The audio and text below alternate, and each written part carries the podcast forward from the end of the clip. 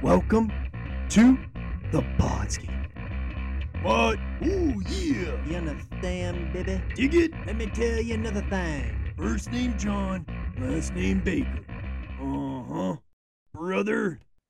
Hello and welcome to the Podski. I'm your host, man of a thousand gimmicks, John Baker. Welcome into episode 33 of the Podski.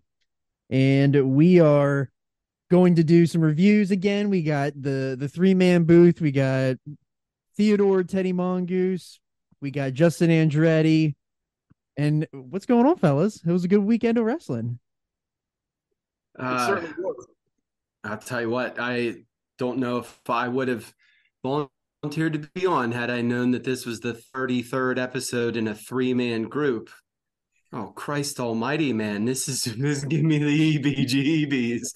I feel like this is this is the episode that either uh that either makes makes the big turnaround and shoots the Podski to the stratosphere, or all of us get um uh what's that uh leprosy or something like that shortly thereafter because we made some sort of weird demonic turn. My gosh, I didn't realize the the gematria, the numerology that was going to be going on here right now.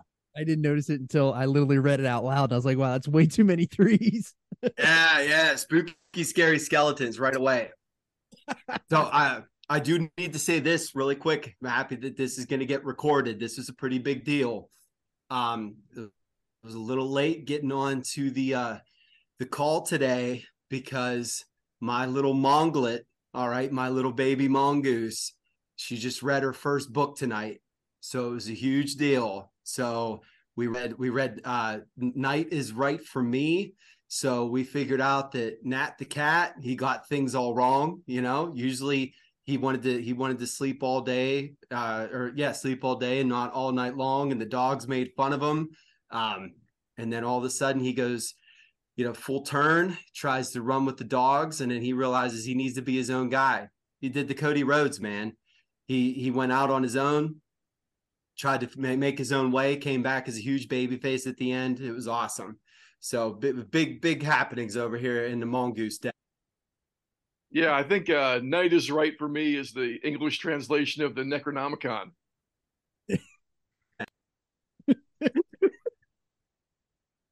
Dude, if I if my daughter's first book was read off of uh human skin and then we came into here on the 33rd episode with a three-man booth and then John behind him is burning this really weird candle. I don't know if anybody else can see that.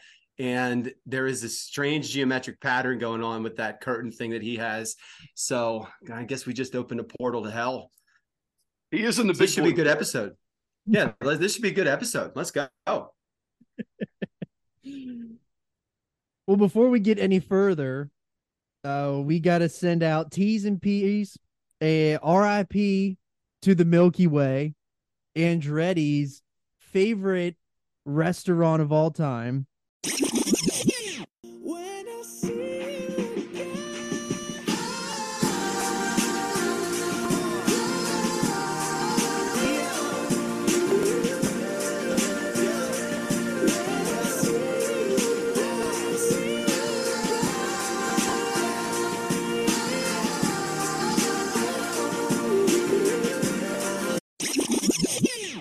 They tried to take my life. I'll tell you that. Um, at one point, um, yeah, I, their food's good. They've got a huge menu. I mean, I, I, can't speculate on why they might be closing down, but they've got 75 people working in a diner at the same time, so it could have something to do with that. If that place closes down, there's going to be a thousand people who are going to lose their job. It also never, never a good sign whenever you are announcing the, your imminent closing on one of those uh, Facebook posts that are just a plain color background with huge white text. So I I would assume that that's the nail in the proverbial coffin. There's no coming back from that. You know what I'm saying? You could you can you can you know troll or mess around with some regular sans serif font, but whenever you hop in there with those big white letters on that color background, party over. I don't know. I don't know where I'm going to get a, a, hot dog and a, and a, a, hash brown and a Snickers bar and a uh, slice of pizza the next time I'm heading down your way. I don't know where I'm going to get all that. I can take you over to I can take you over to Karns. I can I can hit you with uh with a hot bar with a uh with a um some uh, popcorn chicken that'll uh spike your cholesterol and then we could top it off with a little bit of uh a little bit of everything from that big candy wall um that'll send you into diabetic shock. So don't worry, we've got plenty of ways to kill you down here in South Central PA. Well, we were just talking about that earlier before you got on here, Mongoose. That there, there's literally nothing around there. Like they're the only game in town, and that's insane. That like they're gonna be closing down. It's wild. Like closest place is Mercersburg, and Mercersburg ain't that close. Yeah. What's yeah, the, and you would you would you would assume that it was just. I'm sorry, I was just gonna say you would assume that it, it's it's just by that would be one of those things just simply by choice. You know, if you survived if you survived the four shutdowns in 2020, um, you know, we're able to navigate through those waters, still turning out business. Now, like you said, it's not like there's anywhere else to go or anything else to gather and eat around that area. So my hope is that the owners say, "Hey, we got enough money to not do this anymore," and that all of the uh, teens and tweens that are serving milkshakes and all of that find something else to do. there's so many people that go in and out of that place. Yeah, there really is. Every time you drive past there, there's like thousands of people at, at, at the Milky Way. I love it. Like you think thousand people work there, and a thousand people are are dining at the same time. Yeah, dude. For the for the people in in the Netherlands that are listening right now, I just picture them thinking that this is some you know metropolis, uh, yeah, Mall of America kind of deal. Um, which it is, obviously, in the in a in a town with a population of 340 people uh, that has a thousand workers and hundreds of thousands of patrons every day. There's so many people working in that place.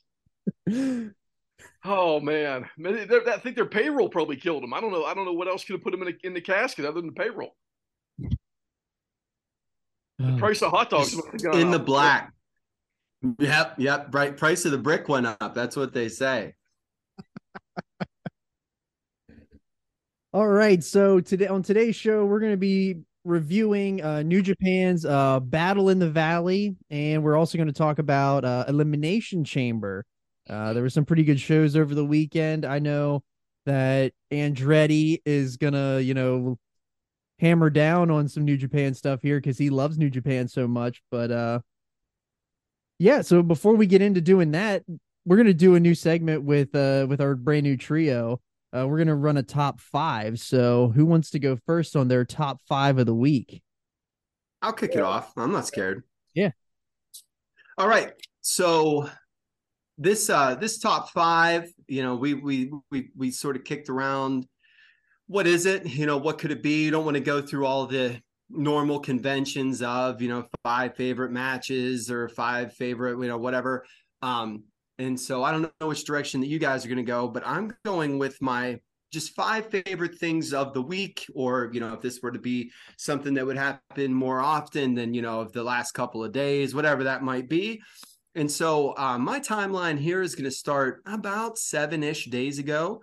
Um, and my fifth top thing, my fifth favorite thing of the past week or so is that Reebok is bringing back the Blast OG. Um, this is a huge deal for sneakerheads. It is one of those absolutely um, polarizing, kind of disgusting. If you look at it just as a, a lay person, it looks like you know somebody threw some sort of like paint splatter or um, you can use your imagination as to what else you could consider that white splodge that is on the back of the shoe. Um, but it was worn by Nick Van Exel his uh, rookie year in the NBA. It was part of the Morbius pack with the Kamikaze 2, with the Shaq Gnosis, with the stripy Big Hurts. Um, and so I I can't lie that that one is going to make me quite itchy here at the beginning of March whenever that drops. So I was excited about that. Um, my fourth favorite thing of the week, and this is one that maybe you guys can have a little bit more insight into, maybe can lead to a little bit of conver- conversation. Um, my fourth favorite thing of the week is Juggalo Asuka. Dude, not only not only is she the greatest, like the the best working person in this company right now, like just in terms of she gets in the ring and it is awesome. gets cranked up to a thousand. Um, I love the new look. I love the fact that she slightly tweaked her finish. Um, I love that she is a killer. Uh, the only thing I don't love is that they changed her music. I don't understand why we had to change that that music up because it's sort of the same, but Different. like, yeah, yeah, and shittier. You know what I'm saying? Like worse. Um, so that's my only that's my only Asuka gripe, but she's she's the greatest, man. She's absolutely the greatest. Um, my third thing of the week is FKA Sasha Banks, Mercedes Money, not Monet, Money. Um, I've been singing that money in my head over and over again all week, man.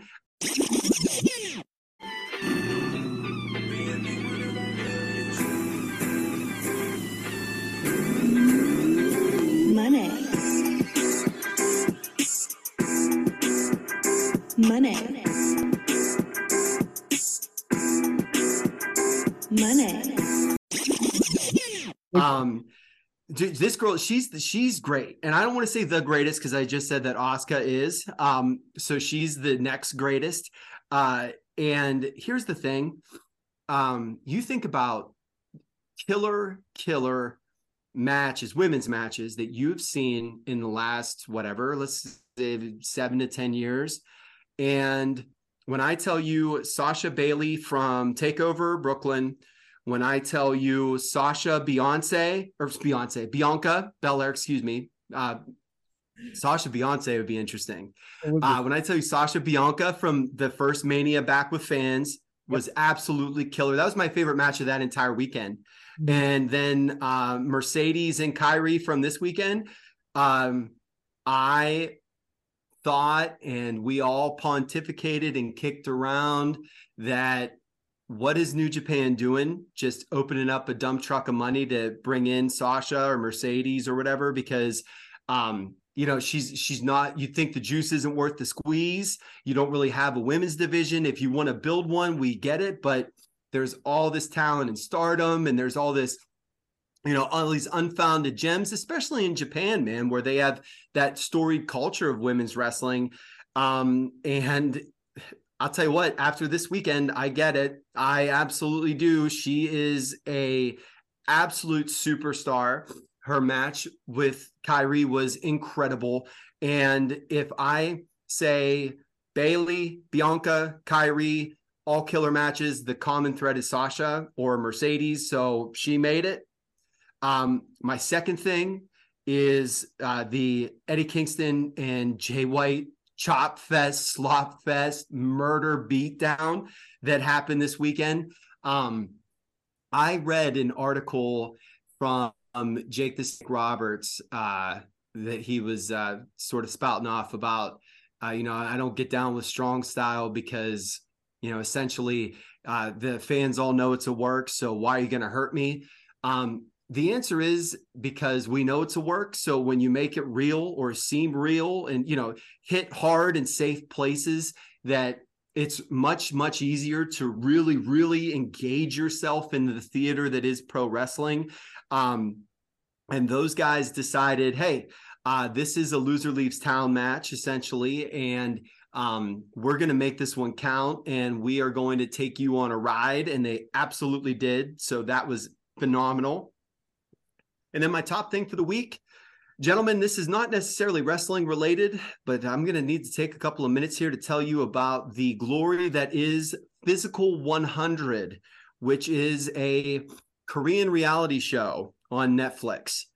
And this is specifically important to fans of Japanese wrestling, New Japan wrestling, where you're used to taking in action while reading subtitles. Do you know what I'm saying? Or you get that like that big booming um that overhead uh intro voice first before the card and everything it is set up so similar uh there are 100 contestants male and female it's not split 50-50 by any means you know it's probably like a 70-30 split 75-25 they have bodybuilders, they have Korean special forces people, they have CrossFitters, they have actors, they have YouTubers, they have fitness YouTubers, they have strongmen. They have all these different builds and body types. Some people are absolutely shredded to the gills. Some people are just jacked up, like you know Jeff Cobb style. Um, and then they have like i said sort of like the the youtube crossfitter um, or uh, fitness ladies and i'll tell you what i'm like six episodes in uh tv has to be really good to grip me nowadays um you know aside from a couple of binge uh, binge watches with uh, mrs mongoose. And this one i'm literally just watching by myself. And whenever i catch a couple of minutes i'm all in. They do um, and this is no spoilers or anything given away. There is a challenge where they simply hang. So you have to hang and not fall there's a team challenge where they are building bridges and moving sandbags there's a team challenge where they are um, moving a two ton boat across sand it is absolutely it is fantastic. And then the best thing about it is if you're familiar with like the MTV challenge and you like that sort of genre, you get sort of that competition and stuff there. But they're so polite. Like the subtitle, and I know that there's not one-to-one translations.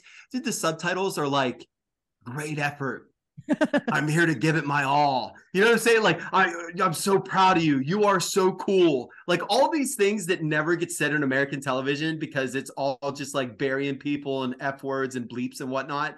And these people are just like, oh, he is the greatest. And like there's a there's a, a Korean MMA fighter that's like not in terms of uh his infamy, but like celebrity. He's apparently like it, it seems almost like a Conor McGregor's type he wears like like sunglasses. He's really well kept. Um, he wowed people when he walked in and like he's a total baby face man like he absolutely is about like team and leadership and i'm telling you guys like it is 10 hours of your life so it's not it's nothing short by any means but if you are just looking for some mindless tv something to pop on while you're sitting on the bike or the treadmill or whatever it is the way to go, man. It is excellent television. It is my favorite thing, even with all the wrestling we saw this weekend. It's my favorite thing of the last week is a physical 100. Well, I as soon as you were describing it, the first thing I thought of was like that sounds like the Korean challenge, and that sounded awesome because I'm a huge lover of the challenge. Yeah, and the thing about it is, and maybe there is maybe there's some space for it, but there's not a lot of house time. So there's not built in storylines of rivalries and whatnot with the people in the house. The rivalries all strictly come through competition which again like you know and even if it's sort of a work or kind of a work or you know they they put certain people together to do certain things the way that it plays out man is just very it's very entertaining it's good tv nice nice what about you, Andretti? What's your uh, top five for the week? So for number five, um, I'm also going to do something that's not uh, not wrestling related. I'm going to put over the McDonald's app uh, in my number five. Um, so the the way this started was um, on the weekends. Um, I'll I'll just get out of here and I'll go I'll go someplace and drive you know drive around and maybe stop at a Starbucks and do some work or whatever. But um, what happened was I would stop at you know McDonald's if it was early enough in the morning and try to get like two uh, two sausage McMuffins and a, and a coffee, right? And I always drink iced coffee, so I go to, through the drive-through, and the first time I get it, um, somehow I only pay like six dollars for you know two uh, two sausage McMuffins and, a, and an iced coffee. And I'm like, oh, that's a really good deal. Well, then I found out that their iced coffee is the same price as Starbucks iced coffee, and I'm kind of like you know, all right, that's a little weird. How the hell did I get all that food for six bucks?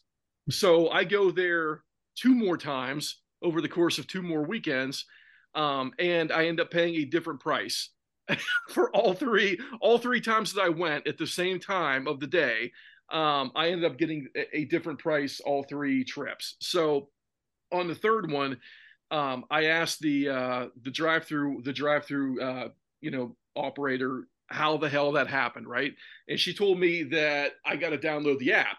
And I'm like, well, I haven't been using the app at all for any of this. So, and then she was like, yeah, just download the app and, and you'll be able to get the, uh, you know, the, the iced coffee for, for $1. And I'm like, oh, okay. So I hold up the whole line at McDonald's and I download the, uh, the app on the spot and I log in and everything. And um, I'll tell you what, this, this app is pretty good. It's pretty good. you can, you can order in advance and you just go up to the drive-through and, and you, you tell them a, a, code number and they just usher you right to the window and you get your food and you're out there in three seconds i could not believe how well done it was first of all and, and if I, I, after i got i got in there and started digging around a little bit um, on the app they've actually got really really good deals on the app where you get you know free stuff or or points.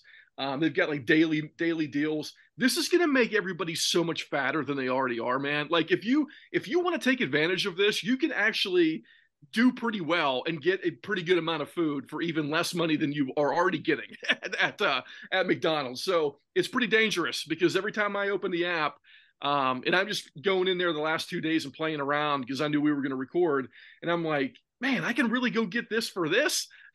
So, and I it, it, I had to stop myself from going to McDonald's like three or four times today. So my my uh my number five is uh, is going to be how how well how well they've executed um, the the McDonald's app and the whole process of getting there and getting your food and getting out of there fast.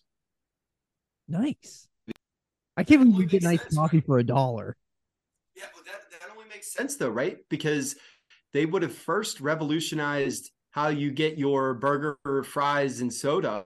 You know what I'm saying? Yeah. So I'm sure I'm sure they brought in the uh, the titans from whomever that created the um the the the dopamine hits that you get from refreshing your Twitter feed or whatever to to make it so that Andretti just wants to sweat fry grease all day long. I mean, let, let, me tell you some of the deals that are that are going right now. I'm just gonna I'm, I'm gonna read this down for you really quick you can get um, free large fries with minimum purchase of one dollar. Okay, so that's pretty good. Um, free double free double cheeseburger or six piece nuggets when you buy one. Pretty good deal. Um, free quarter pounder with cheese, Big Mac, or 10 piece when you buy one. $1 hash browns is a good deal. 20% off purchase of $10 or more. Those are pretty good deals, man if you're if you really want to want to live on a budget and get you know pretty good food look i, I love mcdonald's. I, am I'm, I'm gonna put mcdonald's over. They're the they're the they're the best in the world in my opinion. Mcdonald's is the best fast food in the world. I think it's really good. I think their food's great. Um you know and, and i'm i shouldn't be eating it. I know that but i can't i can't stop because i love it. I'm gonna go eat what i want to eat and their food is good. So um everything with that whole app and the whole process of of uh ordering and getting the food and getting out of there in less than 10 seconds was uh, unbelievable. Dude, I, I can't wait for the uh, for the the Matrix to catch this and for uh, Bake to get, get accidentally monetized here with a uh, McDonald's ad read at the start of the show here next week, like one of those one of those ad drop-ins at the beginning. Da da ba da ba. You know, we bought the Milky Way. Yeah, we bought the Milky Way exactly. Um, so for my um for my number four, I put down WWE um basically coming right out and saying that they think that Kenny Omega is worth more than Jay White. Um, I don't know how I feel about that. Um, part of me thinks that that's probably accurate, and part of me thinks that that is short sighted. So I don't know how much more gas is in the Kenny Omega tank, to be honest with you. But um, I, I, think that there's an opportunity here to get both of them, and they should try to get both of them and not debut Jay White until, I don't know, October. Why can't we sit on it for a couple months and get Kenny Omega in, involved in SummerSlam, you know, or, or even earlier than that? So that was my uh, that was my number four. Yeah, I don't know what's going on with Omega. I, I, can't imagine he wants to leave AEW, but I mean, never say never, especially with Cody. Um, I don't know. It's uh, that's really interesting if he would want if he would decide to leave and go to WWE. Be really interested to see how they use him and how he would adapt to their style. I mean, I'm pretty sure the dude can wrestle any style, but that would be interesting to see what they would do with him. He would probably wrestle his own style. I, you know what? I, that we, we I think we talked about this a little bit before. Um, whenever we spoke a couple weeks ago about uh, the Jay White versus Kota Ibushi and why Jay White's a better WWE fit. Um, if I'm WWE and I have, have X million dollars to spend on a wrestler, it's it's Jay White, and it's not only because of the style, but like you just said, he we got a guy that's in his late twenties. I would assume Jay White can't be 30 years old yet, is he? I'm on it. Okay, thank you. But versus you know Kenny Omega's late 30s, who also 30 just got his entire body operated on. Jay White's 30. Same age. Yes, who got his Kenny Omega. Yeah, there you go. So Kenny just got his entire body operated on. And you know that that style that he wrestles doesn't have longevity in terms of you know being able to do that night in and night out. That being said, Kenny did say, I mean, this was what four years ago, five years ago, that one of his dreams was to wrestle AJ at WrestleMania. You can't do that if you wrestle for AEW. But that being said, I don't know if it's worth because he, I mean, he he dances to the beat of his own drum, and I, I don't know if it's worth him, you know, giving giving up the latitude that he would if he would go to WWE. That's an interesting one. Yeah, I totally forgot about him saying about his dream is to face Styles at WrestleMania. I mean, it can't happen this WrestleMania, obviously, because of Styles is hurt, and plus, I don't think Omega's deal is up until after WrestleMania. But at any rate, I'm assuming if Khan was smart with the contract and knowing that Omega was injured, there's going to be time added on, so that might not be, actually be true. That the it might be past April, so it's interesting but I can't imagine that Omega would want to do Forbidden Door at least. I don't know why he would want. He doesn't really have to, I guess, but it would. I Has guess that even been announced? I would assume that they're going to do another Forbidden Door too. Yeah, I think I think that that is formally, informally announced that that that they're doing it. I don't know if it'll be in Chicago again but I think that right after the first one, because the first one was such a success, whenever they had no idea, because you know that card got totally train wrecked and derailed. Yeah. Um, that uh, that essentially uh, they wanted to that they were doing a second one, and that like you just said, John, I don't I don't know how he doesn't do that. I guess I guess the next factor is Kota Ibushi and so, you know, maybe that would be a tail, uh, to a tell rather to see where he goes and maybe Kenny follows. Because if you don't get to wrestle AJ, which AJ probably doesn't have a many WrestleManias in him. That being said, though, it's not like AJ can't just do a Mania in five years. Yeah, you know what I'm saying. I mean, the, the, they they defrosted the Undertaker once a year for how long? So, you know, I'm sure that they just did it with Batista yeah, that's really yeah, because I don't think that Styles he's not gonna he's not gonna be on the road. He's already been saying he doesn't want to do uh full time schedule anymore. That's interesting for sure. Mm. There's uh there's nothing on the New Japan site past um uh March 8th. Actually April 8th. Yeah, I think wasn't wasn't Forbidden Door, wasn't it in June? I think. At least saw the time was like late June because there was a it was the first time that they had like a four week turnaround for a pay per view, if you remember, because they did double or nothing, and then that was sort of people that one of the talking points was how are they going to do a uh, essentially a you know WWE schedule month to month pay per view as opposed to having the three month build in between. Considering the three month build doesn't seem that great anymore, but I'll I'll save that for later. What else you got your top five, Andretti? Okay, so I had uh let's see where we're at here. I had uh, the CMLL um, entrances. The CMLL entrances are really great. Um, they basically all come out to either metal or hard rock music, and it's fantastic. And I just wanted to put I, I, wanted to put over whoever's doing the music in CMLL is is is trying to win my heart, and they're doing a good job. Do they have Scissor Fight Hammer Down? I might, they might as well, man. They it might as well be all scissor fight.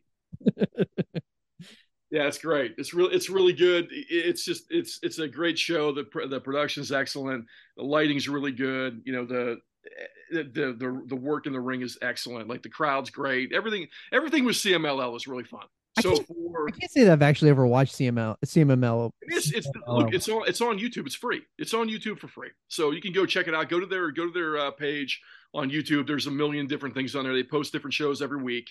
I mean, because they run they run Arena Mexico every every uh, Friday night.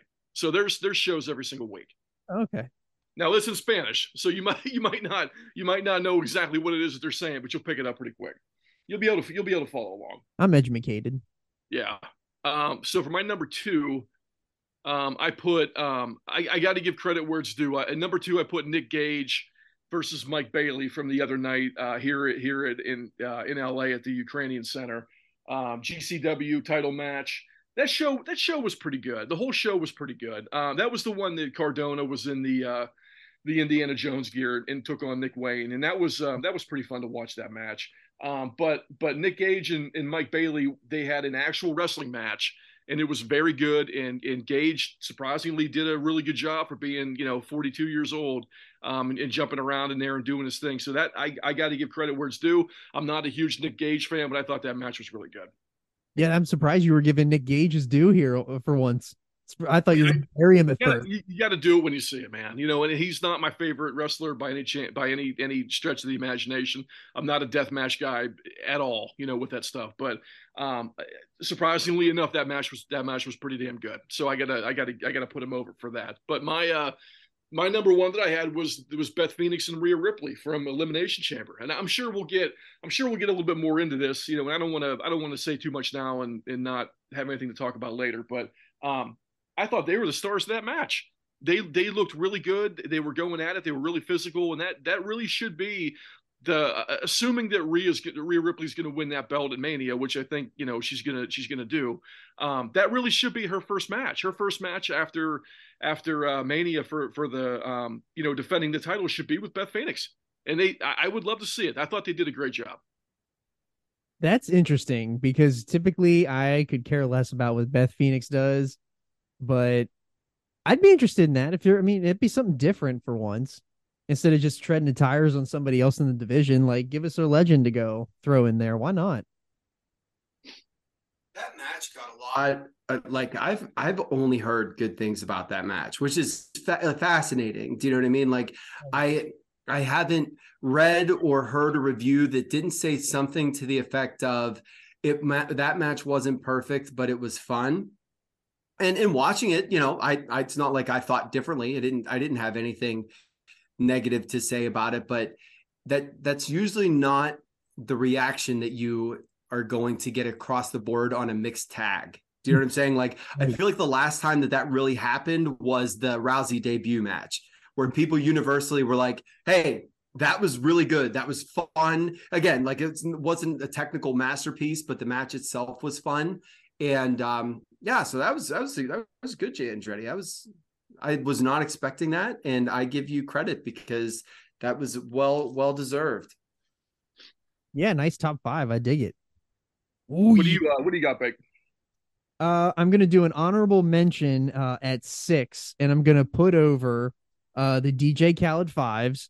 Uh, I am going to bury Nike.com for releasing them uh, under retail and 25% off. Screw them for that because I totally killed the resale on them, and I was trying to sell them, and then I ended up because I'm going to lose money on them, so I kept them, and those things are fantastic. That leather is buttery soft.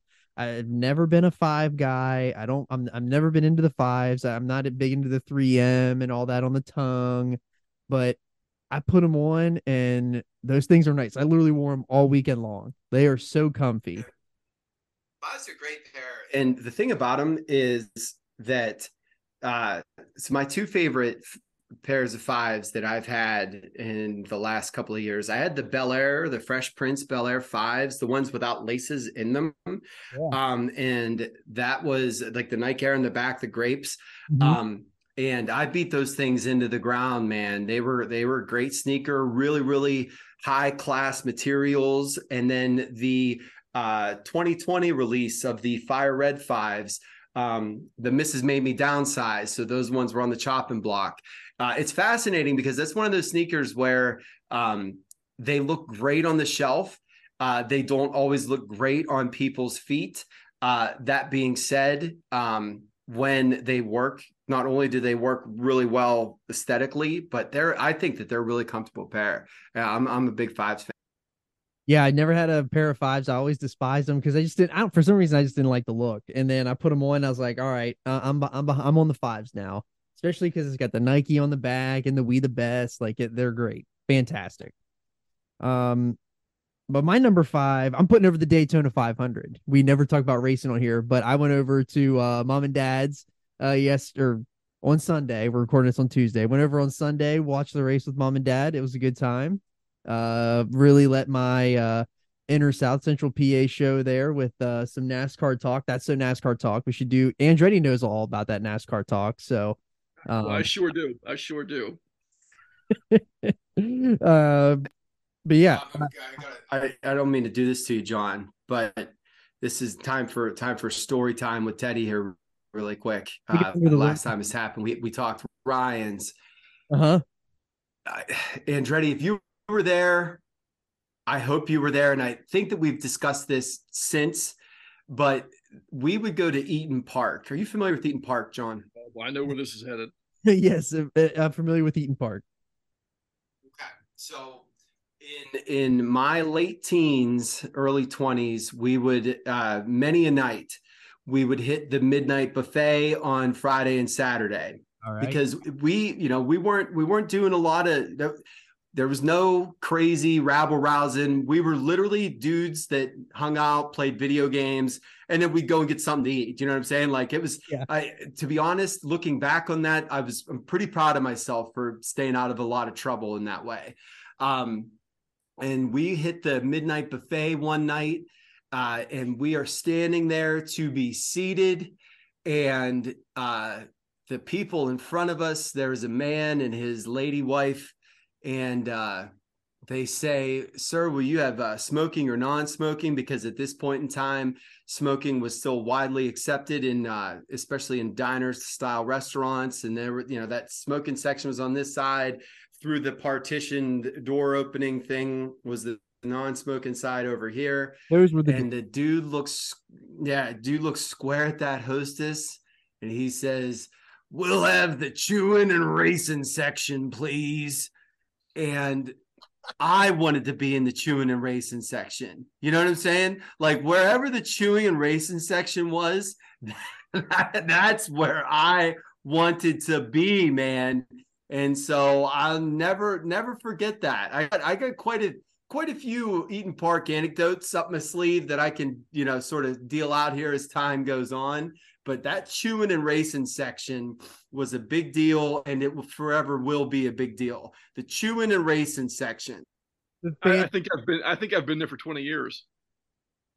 it, does Eat'n Park even it, does it even exist anymore? I Yeah, don't think I've seen one in forever. yeah. It's, it's still a chain. They- They don't. I, I don't think any of them are open. Uh, open twenty four hours anymore. And I think. I think they're they're all completely done with the midnight buffet. But yeah, they're they're still open. I love that you have uh in your short time that you've come on here, you've provided us with great buffet stories. I hope Yeah, it's a like buffet story, man. yeah, yeah, I didn't even think about that. You know, and the crazy thing with Eat'n Park is that it, the one, as far as I know, this was last year, anyways.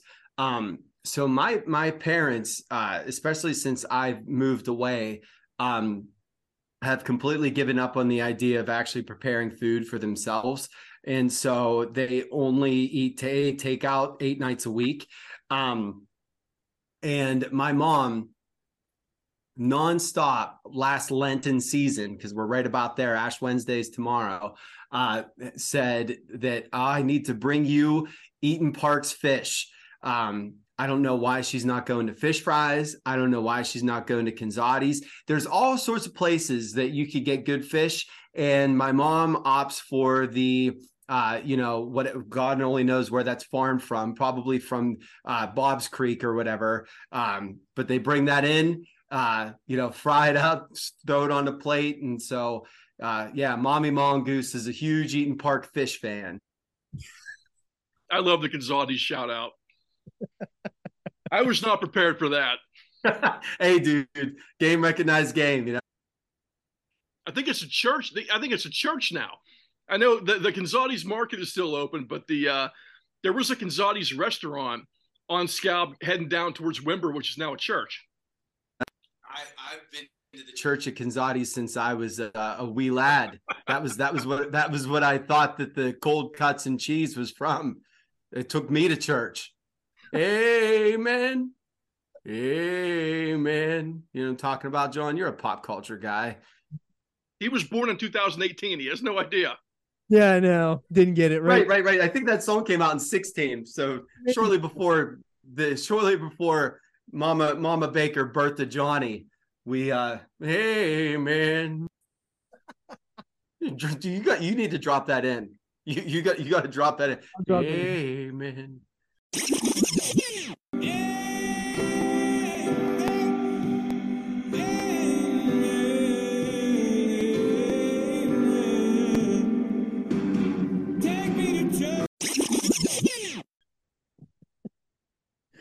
Uh, number four on my list, I have uh Paul Heyman and Cody Rhodes. Those two together on Raw every week are a fever dream. They are fantastic. Everything that they come on there and do uh, for this build WrestleMania is awesome. And the fact that Paul Heyman said he was gonna fuck Brandi last night, like that was awesome. It's so great. They need to keep all this momentum up. We got 39 days till WrestleMania. Let's just keep the train going. I can't wait to see this match. It's gonna be awesome. Paul Heyman, I, I'm I, I absolutely mean this. He is the best non-verbal character on television. Like not only he's magic with a microphone in his hand, but everything he does next to or behind Roman Reigns, his facial expressions and stuff, man, he's so good. He is so good.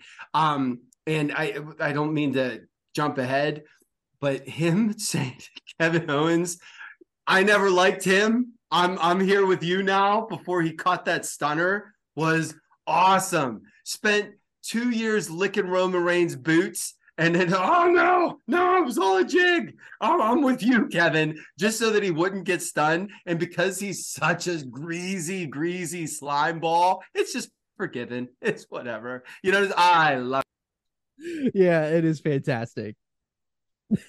Uh, uh, number three, uh, already mentioned Mercedes Moné. Uh, not gonna just retread what we've already said about her. Pretty money. much at, at money. Uh, yeah, playing over and over in my head. We're gonna insert that in here right now. Money. Money. Money. Uh, that was something that I wasn't expecting to be as good as what it was, but I'm so glad that it was. It was really good, and we'll get to it, it later on uh, in our battle Battle of the Valley uh, review. Uh, but number two, I have Eddie Kingston. Uh, I'm super happy to see that he actually got out and got to do something since his whole like opportunity deals or I don't know what's going on with him in AEW, but he hasn't been on TV much. Uh, he's few and far between. Um, but he was he was awesome. He put in a really good performance. Really happy to see that for him because I think that he's something somebody like him is really lacking from that show right now. Is how I feel about that. Um, and then uh, number one, uh, I'm gonna put over the uh, Harvest Seasonal Grill in Harrisburg. Uh, the missus and I went there on uh, Saturday night. I got the surf and turf. Went for the big boy, the the big boy dinner, and it was it was a plus plus. It was fantastic. Topped it off with a uh, or I washed it down with a nice uh, vodka sprite, and then uh, finished it off with this. They had like this cinnamon bun uh dessert thing. It was like a like a I, it had like crumbles of uh cinnamon bun in the bottom. It had like a cinnamon icing. Oh, a description. It had uh, crumbles on cinnamon bun. Yeah. Dude, that sounds awesome. What would you say that was again? uh, Harvest Seasonal Grill. It's right there at the, grill. uh, it's there at the shops uh, at Susquehanna. It's like across. It's on the uh, opposite end of where that Ramon's Steakhouse or uh Ramon's Steakhouse, Ramon's uh, Macaroni Grill. And it's awesome. They're they do like a uh, it's the sea so like it's a whole seasonal thing and it's all like farm to table. It's awesome. It's really good. Uh, but yeah, Mrs. and I went there uh, for a little Valentine's Day gimmick, and it was fantastic. Absolutely loved it. So that was number one on my list. Awesome. But yeah, uh, Dude, that was a heck of a 15. That was that was a that was a way to kick this off. it was. I'm pumped now. All right. I, I, will tell you what. the- yeah, you tell the audience. Yeah, we went from we went from we went from uh, uh, Korean Korean uh, reality TV to CMLL and YouTube to ending up at a uh, a farm to table restaurant. yeah, let's go. I got a, I got a couple of shows I want to put over before we uh, before we get going with the reviews. Put them over or bury them. I don't care. well, the first one, um, you know, I don't know if, if if you know this, if you guys even know this, but on the uh, on New Japan World, the Fantastic Mania shows start uh, technically tonight. Um, at like 2 a.m. Pacific time. So I'm not going to stay up to watch that. But, they, you know, Fantastic Mania's been going on for about, I don't know, maybe 12 years, I think, 10 or 12 years. They, they I think they had a couple years off there with, uh, with, with uh, the pandemic, but um, a lot of talent from, um, you know, from Mexico is going to come over here um, from CML CMLL is going to come over here and they're going to um, they're going to work with the uh, with the New Japan guys um, on those shows. And it's basically every night for the next week on New Japan World. I, I don't think they have a show on Saturday, um, but basically, you know, it's going to be every night for the next like six or seven days. Um, and you'll get a really good mesh of, of the lucha libre and the and the Japanese uh, talent. Um, I think Naito's working every show, if I'm not mistaken. I think Tanahashi's working almost every one of them too. So there's going to be a lot of a lot of really good wrestling on those shows, and it's it's on New Japan World. So definitely give that a definitely give that a whirl if you got uh, if you got the opportunity to check it out. Oh man, five five ish nights straight of wrestling for Naito can't be good for he that poor guy, man. He he has the body of like his body, I should say, looks as if he's about to take a suplex and just turn to sand. Do you know what I'm saying? Like it is, it is, it is nuts. Like he he's built the way that anybody that is whatever 38 or 39 or whatever years old wants to be built. Do you know what I mean? Like it's not put, but like he's he looks like, and especially compared to like four or five years ago, he looks like, and I mean, like I mean, it's the way that it's going to come. He looks like exercise hurts. Do you know what I'm saying? So like, it's just you know, he's he's oh that poor guy, man. I I hope I hope he gets through this unscathed, or that they have him working smart. Which, yeah, I mean, you know, not, those Naito matches usually end up with him just falling on his neck a whole bunch of times. So I don't know. It's like if he sat on a foam roller, his femur would just snap. Yeah it's it's it, it is it's really really crazy because um the the first naito match that i i don't want to say that i watched but that i really remember was the um the g1 final that he had with kenny omega uh, which I think that that might have been a six star match. Um, that was so awesome. And not only was he at the height of his Naito powers at that point in time, um, but physically, dude, he was he looked very different than he looks right now. Like he looks now like a dude that you know spends spends a little bit of time on a stationary bike to keep his wind up, but like you know that's it. And yeah, man, I all those all those neck bumps year after year. And the bad thing is, is I mean, I've probably only seen a couple dozen Naito matches because it's not like I watch every single show that he wrestles on. And every time I see him, just like, oh, this guy's poor spine. Oh, he looks like he's in pain every time he's in the ring. He needs to hit a fat burner with an energy that you know that's how that's how you build strength and that's how you elongate your spine. Keep the flow going. Yep. Well, Um, yeah. Also, also coming up here on uh, on Friday this this week. Um, there's three shows. There's three women's shows called um, Women's Night Out, and I have the uh, I have the link here. It's going to be on um, TitleMatchNetwork.com, um, and it's ten bucks. There's three shows back to back. There's a there's a um, East Eastern time, three o'clock, five o'clock, and seven o'clock shows. Um, Ashley D'Amboise is taking on um, Camille Brickhouse. I know that's one of the matches. I'm trying to see who else is on here. Uh, Kenzie Page. Let's see. There's a lot. There's a lot of people on here. It's going to be three back-to-back shows. Uh, 10 bucks, titlematchnetwork.com. If you're, if you're free on Friday, you want to watch some good wrestling all, all night long for six hours, that'd be a, a good one to jump into for sure. Shout out Ashley D'Amboise. Yeah, of course. Um, and I also the uh, what was the other one I had? Um, oh, I know what the other one was. I wanted to talk about was the um, you know, since we went to that, since we went to Long Island last year and had an unbelievable experience going to that going to that VPW show. Uh, show. Um, and we were kind of talking about maybe doing that again this year, going to a going to an indie show together over the summer. Um, I, I just got on there real quick last night on on Cage Match to see what was already what was already booked for the summer. Um, and I saw a show that was booked in, in Asbury Park, New Jersey, which is within driving distance of, of where you know all three of us are going to be. Um, and I was like, well, well, holy cow, we could go to that. And it's an, an indie show, and it looks like we don't know anybody on the card, so that'll be that'll be pretty fun to pretty fun to go see this. Uh, it was called uh, Mount Rushmore Wrestling Climbing the Mountain, was the name of the show, and people got booked. And I was like, oh, that's pretty cool. You know, they already got they already got talent booked. And I googled it, and it's not real. and it was a scam, and people got booked to a show that does not really exist. And uh, looks like we're not going to the, uh, Mount Rushmore Wrestling over the summer, boys. Wow. No one's climbing the mountain. Uh, unless we book it ourselves. And yes, unless unless we book it Exactly. ourselves. Maybe that was maybe that was a sign from the heavens that we got to hop onto phones here and we got to bring in uh you know uh what is that Jack Pack uh and uh and the gang and say hey it's time to climb the climb the mountain and we got to bring in Bushwhacker Luke. and, I would and, and the and the insane clown posse Yes. and the insane clown posse. Yes. We need we need Shaggy Two Dope out there, uh, drop kicking Fred Durst. We need Violent J holding a cane, barking at ringside.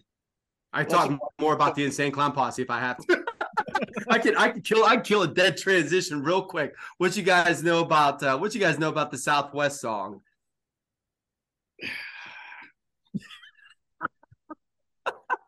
Maybe I just Battle, make the another Battle in the Valley. Battle in the Valley took place this weekend, and uh, Before we do the battle, uh, or mongoose. scratch. Yep.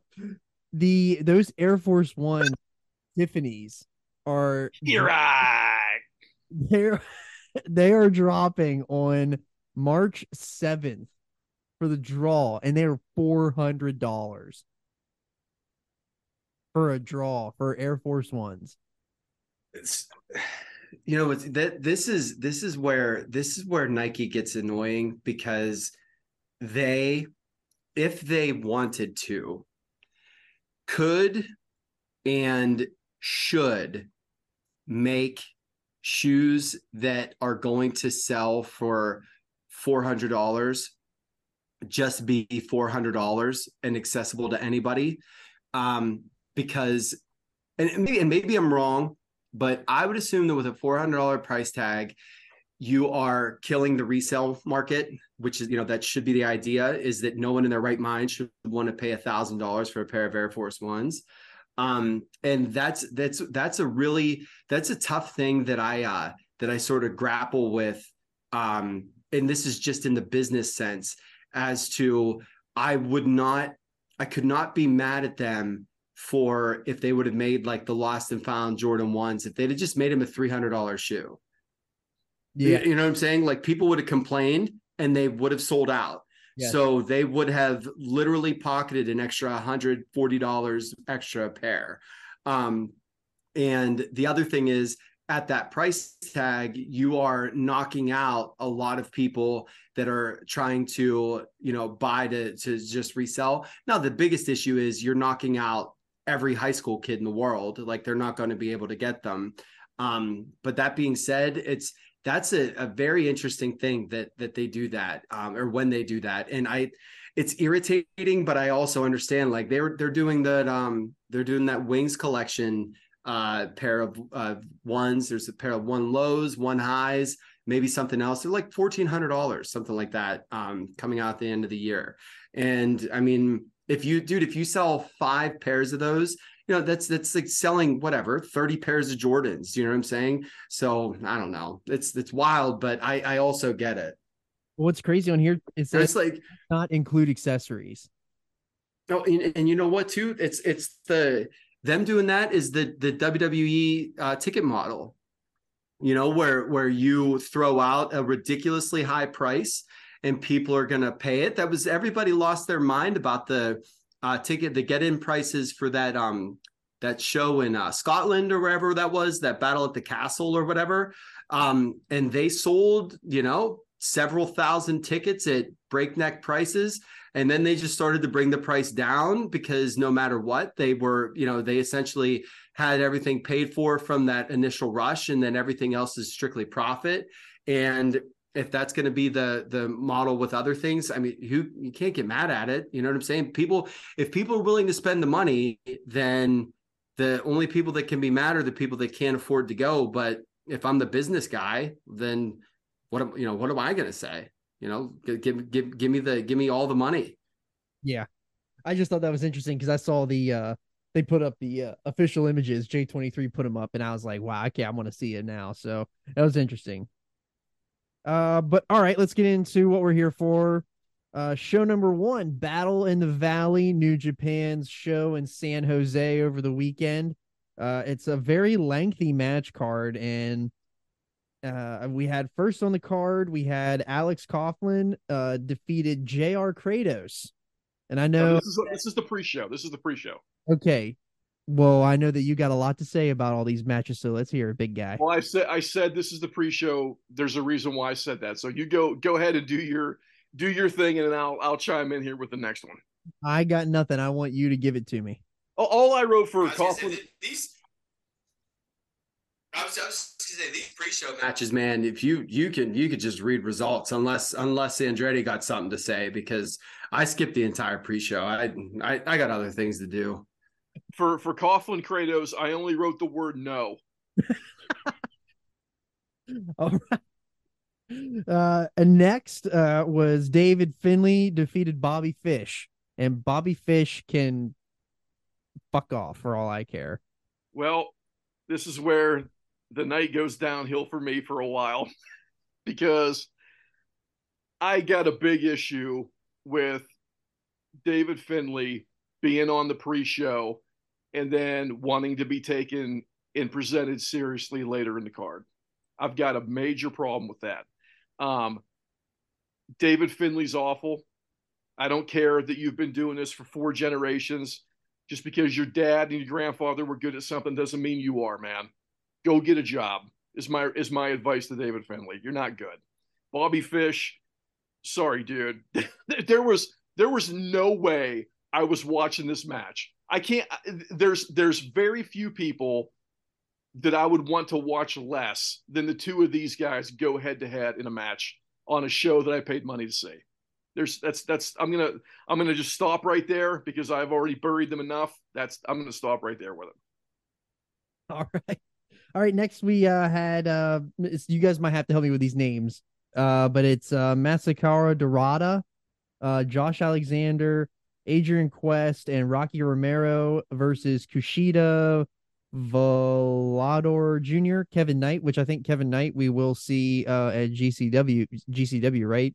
Andretti, I believe so. Yeah, Kevin Knight's pretty good. uh, and the DKC.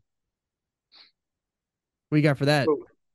Um, DKC is not not my not my thing. I, I I don't have much to say about that guy. I mean, Kevin Knight looks like he's a heck of a prospect for for New Japan. So hopefully that's a guy that that they can they can you know build off of with the uh with the with the dojo. I mean, I, I honestly, I, and I know they had obviously the issues with the pandemic like everybody else did, but I, I really do question from looking at the depth on this card whether or not that dojo is doing for them yet what they were hoping it was going to do because there's not a lot going on here man. It, it, it, for it for it to be a show where you're asking people to pay money and look i know the main events have got big names in it. I, am not complaining about the fact that you know uh, mongoose and i split money to pay to pay for the show whatever. I'm not complaining about that.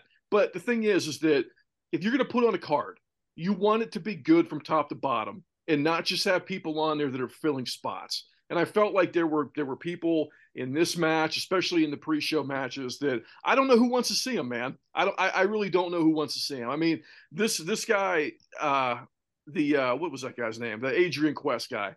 Look, man, maybe maybe this guy will be the next Triple H for all I know. I have no idea, but I can't watch that guy's haircut, man. That guy has the worst haircut I've ever seen in wrestling.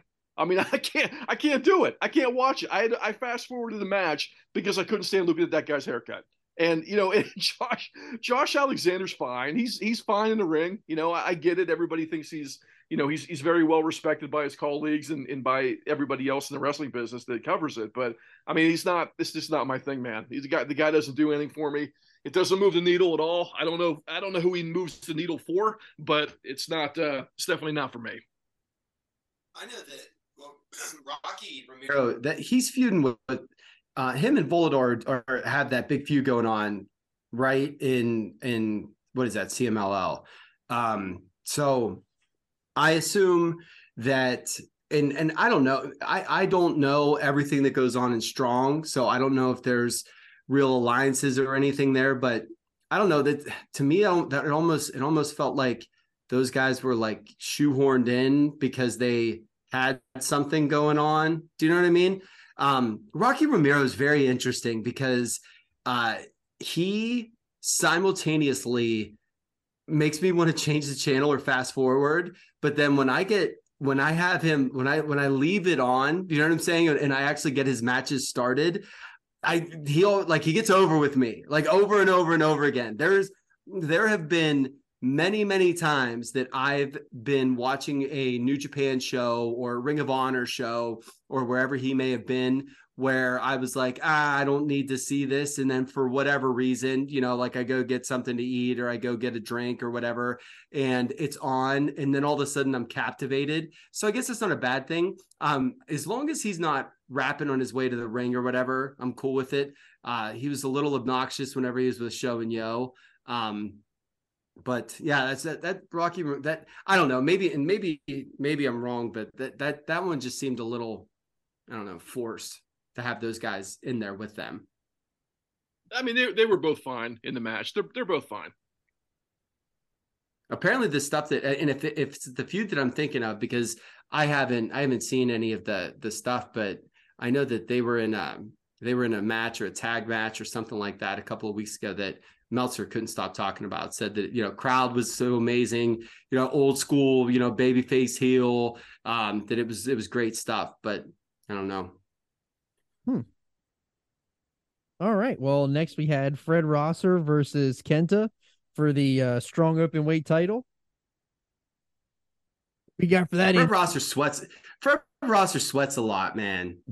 This is from a dude that sweats a lot. That that that dude, that, that dude can swat. formerly known as Darren Young. Uh, yeah, I, I, don't know. I don't know uh, kind of what the deal is with with Rosser. I mean, he he definitely is. He definitely is better, more entertaining, and, and definitely you know better in the ring uh, since he, since his Darren Young days. But there's there's something about him in the ring that just doesn't connect with me, and I, I don't really know what it is. I, I, I think the guy's good. He's he's good. It just doesn't like like multiple other people that are on this card and in New Japan Strong, they just don't do anything for me, and I want them to do something for me, and they just don't. So I, I don't really have anything, you know, positive or negative to say about Rosser, other than the fact that you know give him compliments about the fact that he's he's he is doing better work than he was as Darren Young. But you know, Kenta's great, man. I, I hated Kenta when he was in NXT. I love him in New Japan. The guy's awesome. I mean, the it, everything he does looks really good. Um, he's over with everybody. You know, he's a hell of a worker, man. But um, the only other real comment I had about that match was just how I, I, didn't think that belt looked very good. The um the the New Japan Strong open weight belt um looks to me like like an indie belt, and and I I hate to say that because it's it's probably my favorite promotion right now, New Japan overall. But um, it, it just that that belt doesn't look good, and they got to do something about that. I thought you were going to say for a second. IWGP title is a is a is a crime. It's a crime against wrestling. Yeah, The, the fact that they took away that IWGP belt and brought that Divas title looking thing that they have right now. Yeah, man, for they're- their, Their uh, belts world don't, their belts don't look good, man. yeah, their belts are really bad. No, but uh Andretti, I thought you were gonna say it's a real shame that they don't have Bob Backlund still with him on the Indies. Oh, it wouldn't have hurt. Uh, yeah, I'm really not a fan of those New Japan titles. They look so shitty. I just that's the only good way to explain them. Like, I guess that that I I know that they tried to say that the the I the main IWGP belt was, you know, supposed to pay homage to those other belt the previous belts, but uh I don't know. It just doesn't look That- that yeah, that IWGP belt was beautiful. The Intercontinental belt was beautiful. Yeah. Right? Like those were two beautiful titles that they melded together and made a, an ugly one with. Yeah, I wish Like, it it, do- it doesn't look like it doesn't look like a prize. Do you know what I'm saying? Like it doesn't look like something that would be like cherished and and fought over. Like I, I don't know. It's it doesn't do it for me. like an indie belt. Like if we went to some rando show, it looked like that's what you would see for an indie belt. But uh all right, next we had the uh, Motor City Machine Guns versus uh the West Coast Wrecking Crew for the strong open weight tag team championship. And I I, love Alex, I love Alex Shelley, man. well, I was gonna I I just I don't I don't get the I don't get the guns. I don't they they just I think that, I think they're good, man. And yeah, like the the thing that I like about them is that I spent uh you know I spent a lot of Saturday mornings watching syndicated ROH. Um and every time they were on the TV, uh, I it wasn't a waste of time. I mean, they- they're you know they're they're not you know uber charismatic and and or anything like that. I don't want them to be the world champion of my promotion, but I'm never going to be you know any. I'm not never going to feel bad about watching a Motor City Machine Gun match. I think that I think they're perfectly fine, and this was has, perfectly fine. has, has Alex Shelley ever had a bad match with anybody? Well, yeah. I mean, I, I'm not burying them. I'm just saying that uh, they don't move the needle for me like anymore. Like I'm gonna Well, he he does he I'm gonna watch does he does for me. He does for me, but Chris Sabin doesn't. But Shelley does. I think that's the problem. I'm not a big Chris Sabin guy. I like Shelley a lot more than I like him. Yeah. But yeah, Uh, the only the only other note I had about this match was just that I, I- don't I don't know if there's anybody in in in wrestling history who's ever had worse gear per one career than Royce Isaacs. I mean his his gear is always really bad. I don't know I don't know what it is like when he was when he was in NWA and we would watch those power shows. Him and Tom Latimer, I, their gear was terrible. They were branded really terribly, and uh, here we are with with him and him and the other guy um, in the in the West Coast, you know, Wrecking Crew, and they look like shit. They their gear looks like shit. We go, how? Why are you called the Wrecking Crew and you've got tassels all over you? Come on, man. What are we doing? yeah, I agree. Yeah, we Their, their gear. we do we do live in a world though where you got the uh you have uh the the Angelico uh fluorescent uh dirt bike gloves and uh whatever else that is so that that that exists as well so don't you can't forget about that one that was that was the that's the gear that always just makes my blood boil whenever i see that That gear is the worst gear I've ever seen in my life. And that little dance that he does on the way out. That little dance is awesome. the, it- the dance makes the gear awesome. But then as soon as the dance as soon as the before the dance begins and after the dance ends, it makes oh oh that uh, that that whole attire is awful. It is the dirt worst attire you can ever put on a human being. So bad. Although you can buy the gloves if you want if you are in the market for Angelico gloves, you can get them. Uh you sent that in the chat, Yeah, well, that, and that's that's what's funny is that uh, that I say it's the worst gear of all time, and there's a there is a stronger than than not possibility that I'm going to own those gloves, because because I I absolutely would want to be wearing those here and creating the um creating the orb like the people used to do whenever they would just drop E. Uh, I want to be doing that while you guys are talking and giving reviews in the future. Well, considering we have all the threes here, you'll you'll be creating all kinds of stuff over there. Don't remind me. I, f- I forgot already. You got anything else for uh, this one before we get into the uh, the matches that I actually watched? I got nothing for the for the for that match, dude. I I, I wanted to put over Shelley and Burry Isaacs, and I got a, I got mission accomplished on that. Uh, all right, so the big match that aside from the Mercedes Moné match uh was uh Eddie Kingston and Jay White loser leaves New Japan match and this was everything that all three of us love about wrestling. It is just two dudes, big meaty men chopping meaty men and it was fantastic. It was a chop fest for what they do went 25 26 minutes. It was glorious. Just pure brutality, hand on chest, reciprocated. It, oh, it was it was so good. I absolutely loved it. And you know, I the really the really important thing with this, uh, well, there's two things. The first one is I actually for Andretti, uh, you know, sort of putting down the pre-show booking versus then what happens in this post-match angle. I actually thought that it was really clever to have the uh, result of a previous match then say that Bullet Club's not allowed in the ring for this one um, because it literally set like a you know a mono and mono tone for loser leaves town um, so that we weren't going to get any of the mess. I was actually sort of thinking and i'm glad that it didn't happen that when they made that announcement that the bullet club was just going to run out and that was going to be it.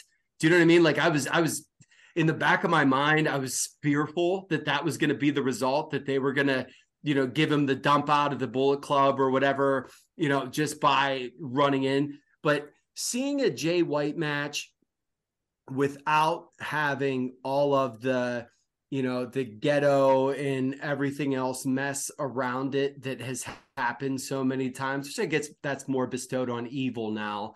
Um, but seeing that uh, was awesome to let him just go out there and, you know, have a 20 some odd minute, like you said, just chop fest.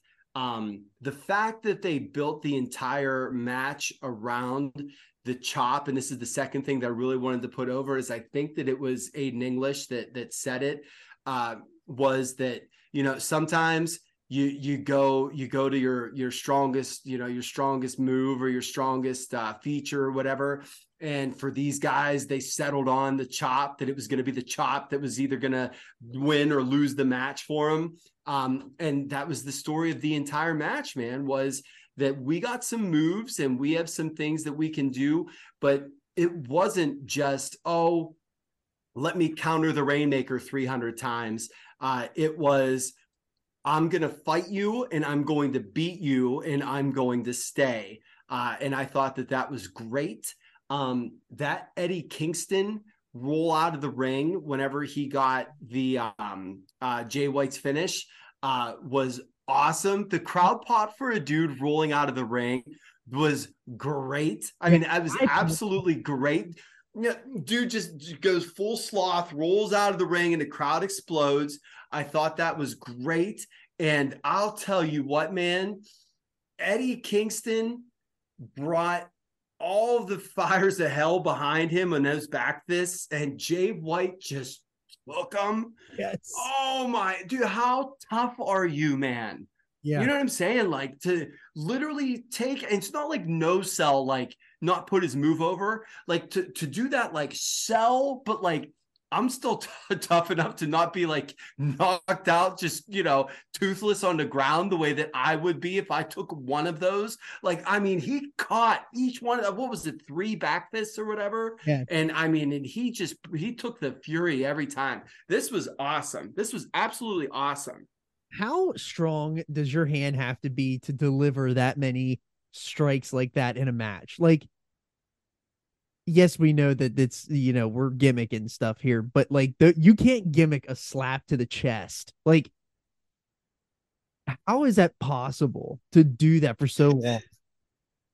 Not even those. It's the the really impressive thing where if if I was gonna have Mrs. Mongoose watch, she would think that it was stupid when they do the machine gun chops. Yeah. You give a couple of those hellfire slaps, and then you start that machine gunning.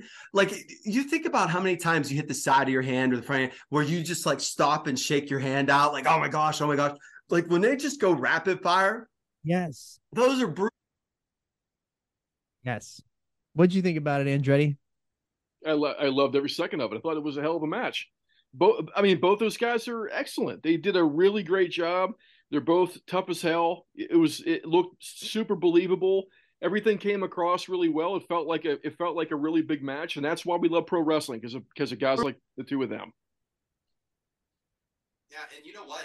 Uh, then to if if we're th- if we're through the match, I was very very unprepared because I'd watched this one in the morning uh, because it you know it started after the elimination chamber, which I was tapped out by then, and um, you know I'm I'm sitting there and uh, I got I got baby mongoose is crawling around and everything, and I got the match on and I'm, everything's all good. And then um old boy comes out with the shillelagh and I'm like, okay, here's here's David Finlay, right? And he starts talking, and by happenstance, I happened to be conversating with the little one. And thank goodness that I had the remote close by because I thought I heard an F bomb. And then when it just went totally off kilter, uh, we're we're on paid cable or whatever. So I'm just gonna go full Quentin Tarantino movie. Uh, I, I, dude, I was, was absolutely mortified. Like doing that thing where like I'm just making noise so that my kid can't hear until I get the volume down. Like doing that, like oh, on, on, on. you know what I'm saying? Like that, that is that is a panic. That is a panic like something else because we watch so many things with subtitles for just in case's sake. Um, Mrs. Mongoose was watching Matilda uh, this weekend, and um, there was a, there was a part where uh, Danny De, Danny DeVito's going off on the on the old lady about uh, oh you know looks like a bunch of male strippers coming through here, and like we're able to see it, so like it's a bunch of male and me and Rachel or, or uh, you know Mrs. Mongoose at the same time we're like. "Meow," You know, just again, just making noise. And the only bad thing about it is Baby Mongoose is always, uh, you know, what, what, what happened? What was it? And so we have to be like, bad words, honey, bad words. You don't want nothing to do with it. And that was, and then he wouldn't shut up. So I don't know because I did not go back and rewatch it.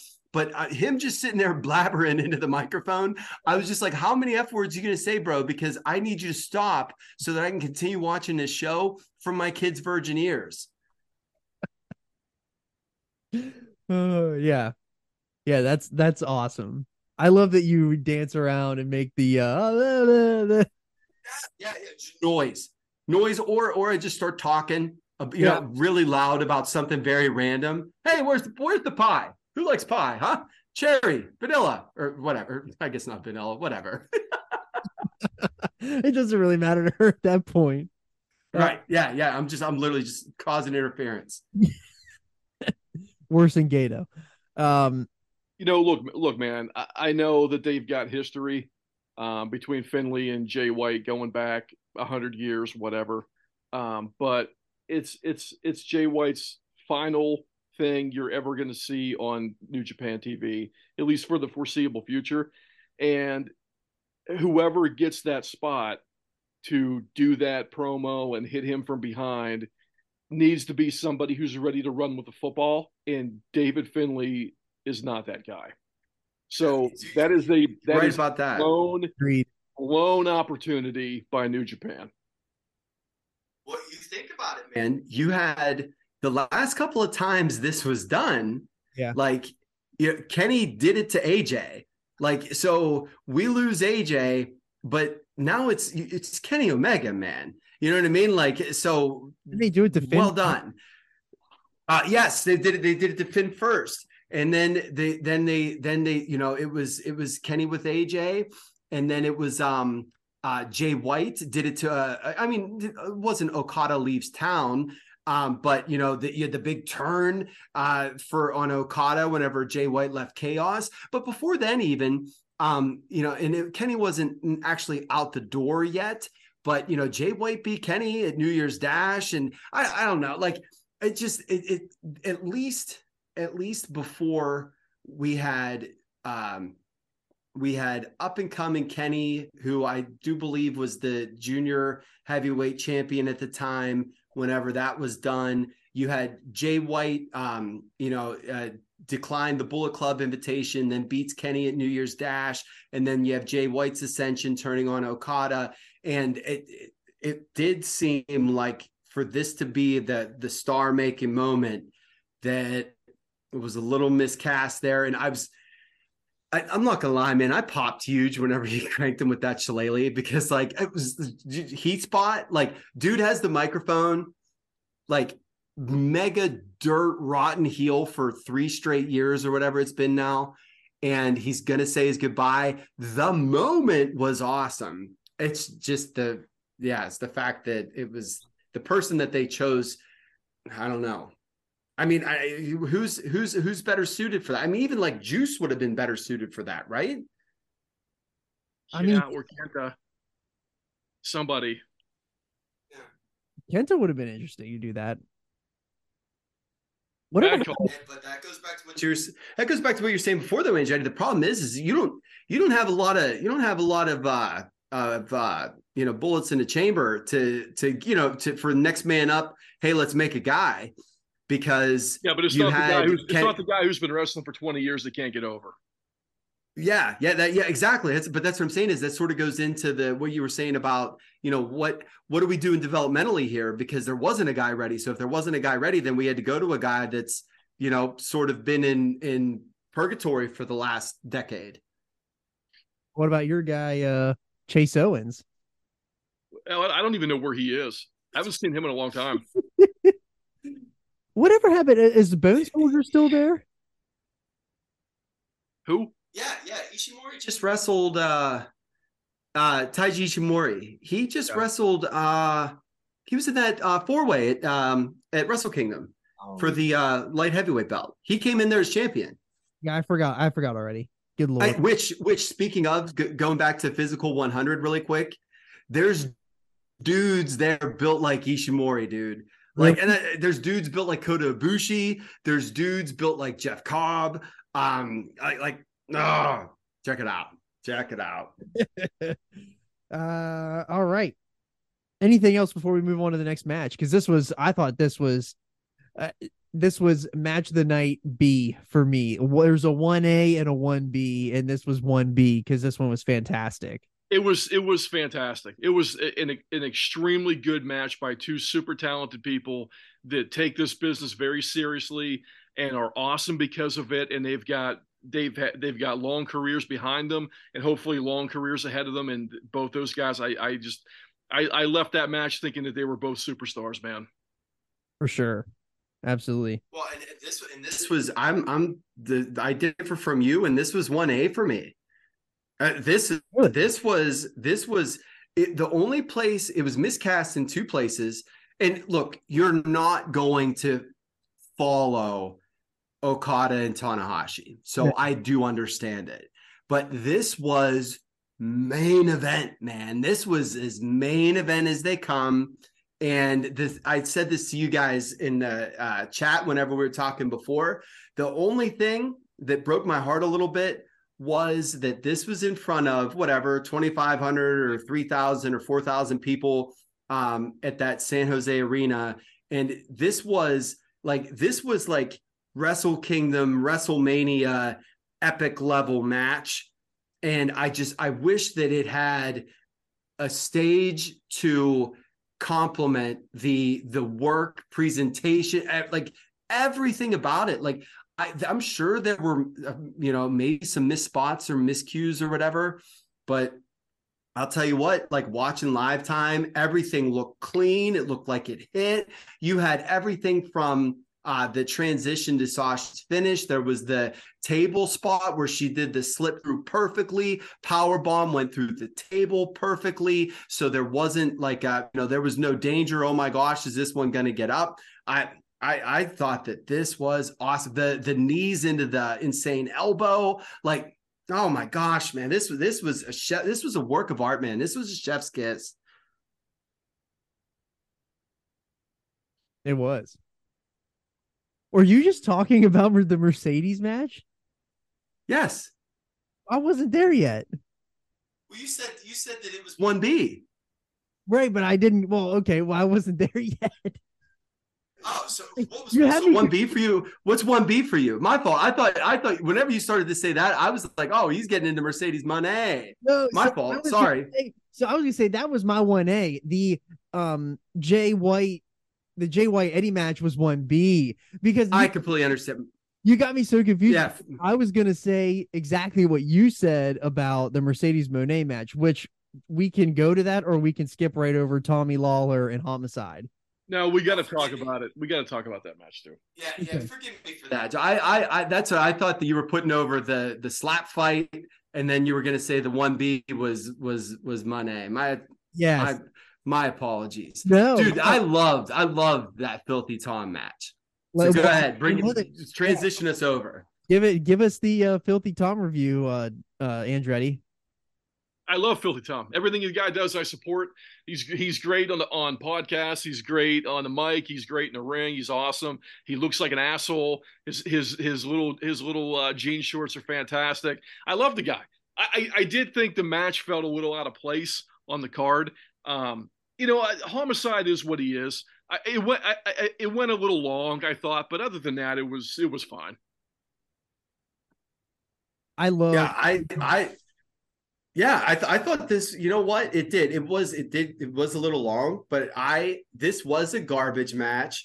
I love that uh riccaboni i believe it was put over that filthy tom says that homicide's a garbage wrestler so he's hitting him with a garbage can you know like i, I love things like that. Um and it was i mean it was a mess and it was supposed to be a mess but it was an entertaining mess and it was unlike anything else on the card. And like you said filthy tom's the best. Um i i like the the nice thing about knowing like the you know the the the off off the clock version of filthy tom too is just seeing him trying to get his pants off in the beginning. Like you know that he took that the right way of like i'm i'm sitting here struggling but you know, like it's not going to shake me. He played it up and hammed it up that he couldn't get his pants off to come out.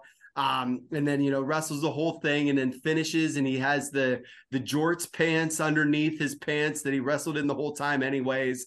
Uh, yeah I, th- I think that he's the greatest man. I, I i really enjoyed it. I thought it was fun. Homicide is what he is like you said. And uh good on filthy tom for being able to not only compete in that kind of match but uh, to make that that match fun to watch um, and still be filthy Tom while he was doing it all. And the right guy won. So yeah, all good with me. and uh and then we got a match that I I I'm you're not gonna convince me to watch a Zack Sabre Jr. match. I'm just gonna bury that right now. I'll never do it.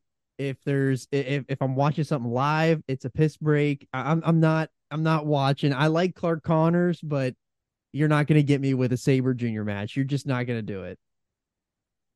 I like I like Zack Sabre Jr. now. I hated him for years, but he's he's put on good size. I love I love him with TMDK. I think they're awesome. I, and that match was pretty good. I'm I can get down with Sabre Jr. being in 15 minute time limit matches. He's it's I I understand that the people that really love him are the people that love amateur wrestling, catch style wrestling, you know, those kinds of things. The problem with me is that I was not an amateur wrestler and I'm not really into catch style wrestling and you know all the the different like joint manipulation things. Like I'm you know i'm more of a i'm more of a uh you know if i'm looking at wrestling styles that are not the american style i i'm a you know a strong style guy as opposed to as opposed to that that being said, everybody that knows anything about those things all love Zack Sabre because he is very good at what he does. He's just not, it's not my cup of tea. He does look a thousand percent more uh, believable as a uh, pro wrestler now that you know he has, has sized himself up. Um, but aside from that, yeah, a 15 minute Zack Sabre match is fine. I had this one on, on while I was doing other things. Um, I hate to say that, but it's true. So I mean, everything seemed fine, but yeah, I, I wasn't I wasn't completely captivated by this one. Yeah. Uh, I was just ready to get on to the next match where uh, you greatly put it over already. Uh, and that is the Mercedes Moné match with uh, Kairi. And I'm just going to double back on what you said that this match was a dome show mania caliber match that was seen in front of like 3,000 people that should have been seen in front of a 100,000 people. Guys, there were almost 20,000 people there. It didn't it didn't look like that. It didn't feel like that at least. That arena that, that arena was packed all I the way to the top. I know it was packed. It just felt I I I want to believe you. I got. I'm gonna look in. I'm looking this up right now see what the attendance was. I'm not even kidding, dude. If you, I thought that there was 3,500 people in that building. I did too. It sounded so good. The- The crowd was ultra responsive, and I I liked the crowd. It just didn't. I I I just felt that it was a small building. I have no idea how big it even is. But The, the, entrances were great. There was a huge, huge pop for huge pop for uh for Mercedes. Yes. Um, awesome match, man. I, I I was I was concerned going in about you know ring rust and maybe she's not as over as what they were you know hoping hoping she was going to be coming in. But I mean, all of that I was wrong about all that stuff, man. I mean, she looked absolutely fantastic. Um, it looked like she hadn't missed a beat. Maybe maybe better than ever. Um, you know, right call with the win to give it to Kairi. But Kairi's so good, man. I mean, she is she is so good at what she does, man. I- For her being, um, you know, as as small as she is and selling her ass off and everything through that whole match, both of them were fantastic and just a, a- an unbelievable match that I'm definitely going to go back and, and watch that a couple more times. for sure. I I really thought that the entrances were awesome. The dancers were kind of meh, but it was cool. It was a cool idea, and I really liked. yeah, I, that that was my only thing. Was that it was a cool idea, but I don't. I, I don't know. Like it didn't come across great, and that's that's that's New might have been. Japan's production's fault too. Do you know what I'm saying? I thought it was on the lighting. Like you couldn't see them. They blended in too much with the backdrop, I thought. And you couldn't really see them. But they presented um Mercedes as a huge star, and she looked like a huge star. She performed like a huge star. And all of us in the chat had our doubts about this match and how this could be an absolute dud. Like this could be a Saraya type situation for New Japan. And it was everything but that. It was fantastic. She looks like she hasn't missed a beat at all.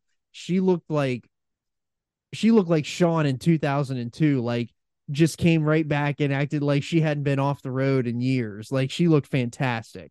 Um and and and that and that goes to that goes to show too that um Kishida put her over huge uh because she's been working with Kishida in preparation for this match.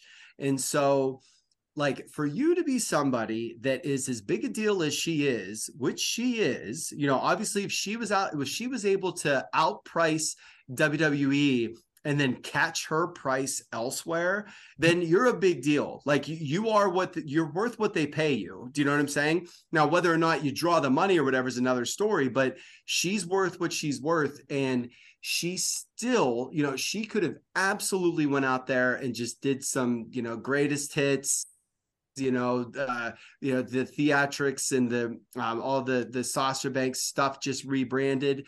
And she went and trained and worked with Kishida. He put over, over and over again how hard she trains, how hard she works, and it absolutely all showed. It was. And I, I thought that the start was awesome. It was a really hot start and it went right into almost the bank statement. I thought that was fantastic. And that pinning sequence that they did midway through, I thought was fantastic. That then led to the big spot uh, with the table. I, I love I loved all of it. I thought that this was the one A match, and then Jay White for me was the one B. They, they they were both of them were so good that you can't give them a one and a two. You got to make a one A and a one B for me. Sure. You're, you're going to go back really quick. There were 2,155 people at that show. That's not that's not right. Or, uh, sorry. it, it's it's on it's on NewJapan1972.com and Cage Match. There's there's more people that were at that show than 2,000. There well, there wasn't 20,000. Uncle Phil Tell was me that's not right. a Bayley and Uncle Phil were both in attendance. Uh, uh, CM Punk was there. Uh, Kenta shouted him out and said about how he was going to, um, some about his uh go sleep. Two thousand Look look, and then if I go here, NJPW 1972, Battle in the Valley, attendance 2155. I'm telling you, man, and and and it it it seemed I don't mean this in a bad way. It's just it it was what it was. It seemed like a uh yeah, there you go. From New Japan's website. 2155 sellout. It seemed like a um like a very one, one of those very hot uh Cody Rhodes on top Ring of Honor final battle venues. Yeah, Do you know what I'm saying? Like that for real. That was what it seemed like. Not one of the little TV tapings at the ECW arena or whatever, but like whenever they book one of those um one of those arenas in Baltimore or whatever, and you know you know there's people there, but you know it's not chock full to the brim. And that was my only thing. And and, and you know the the production obviously they had uh, delays and stuff again, you know, which look, man, you can't be charging money for shows and then this happens. Remember the Chicago show last year? That same thing happened where they had that delay forever, and Yeah. we were griping back and forth about. Well, wasn't Um, it wasn't. wasn't getting- there wasn't there like an NBA All Star game or something? Maybe that's why they pushed it back on purpose. I, I, I might be mistaken, but I'm fairly certain that it was uh, that it was due to um, streaming issues because the NBA All Star Game wasn't until Sunday. I mean, they I don't know. might have been trying to they might have been trying to make I don't want to say excuses, but have some have a convenient reason to not be head to head with Elimination Chamber. But I don't know, man. You already got the people in the building. It's not like they're going home to watch the show, or they're you know they're not watching Elimination Chamber in their car.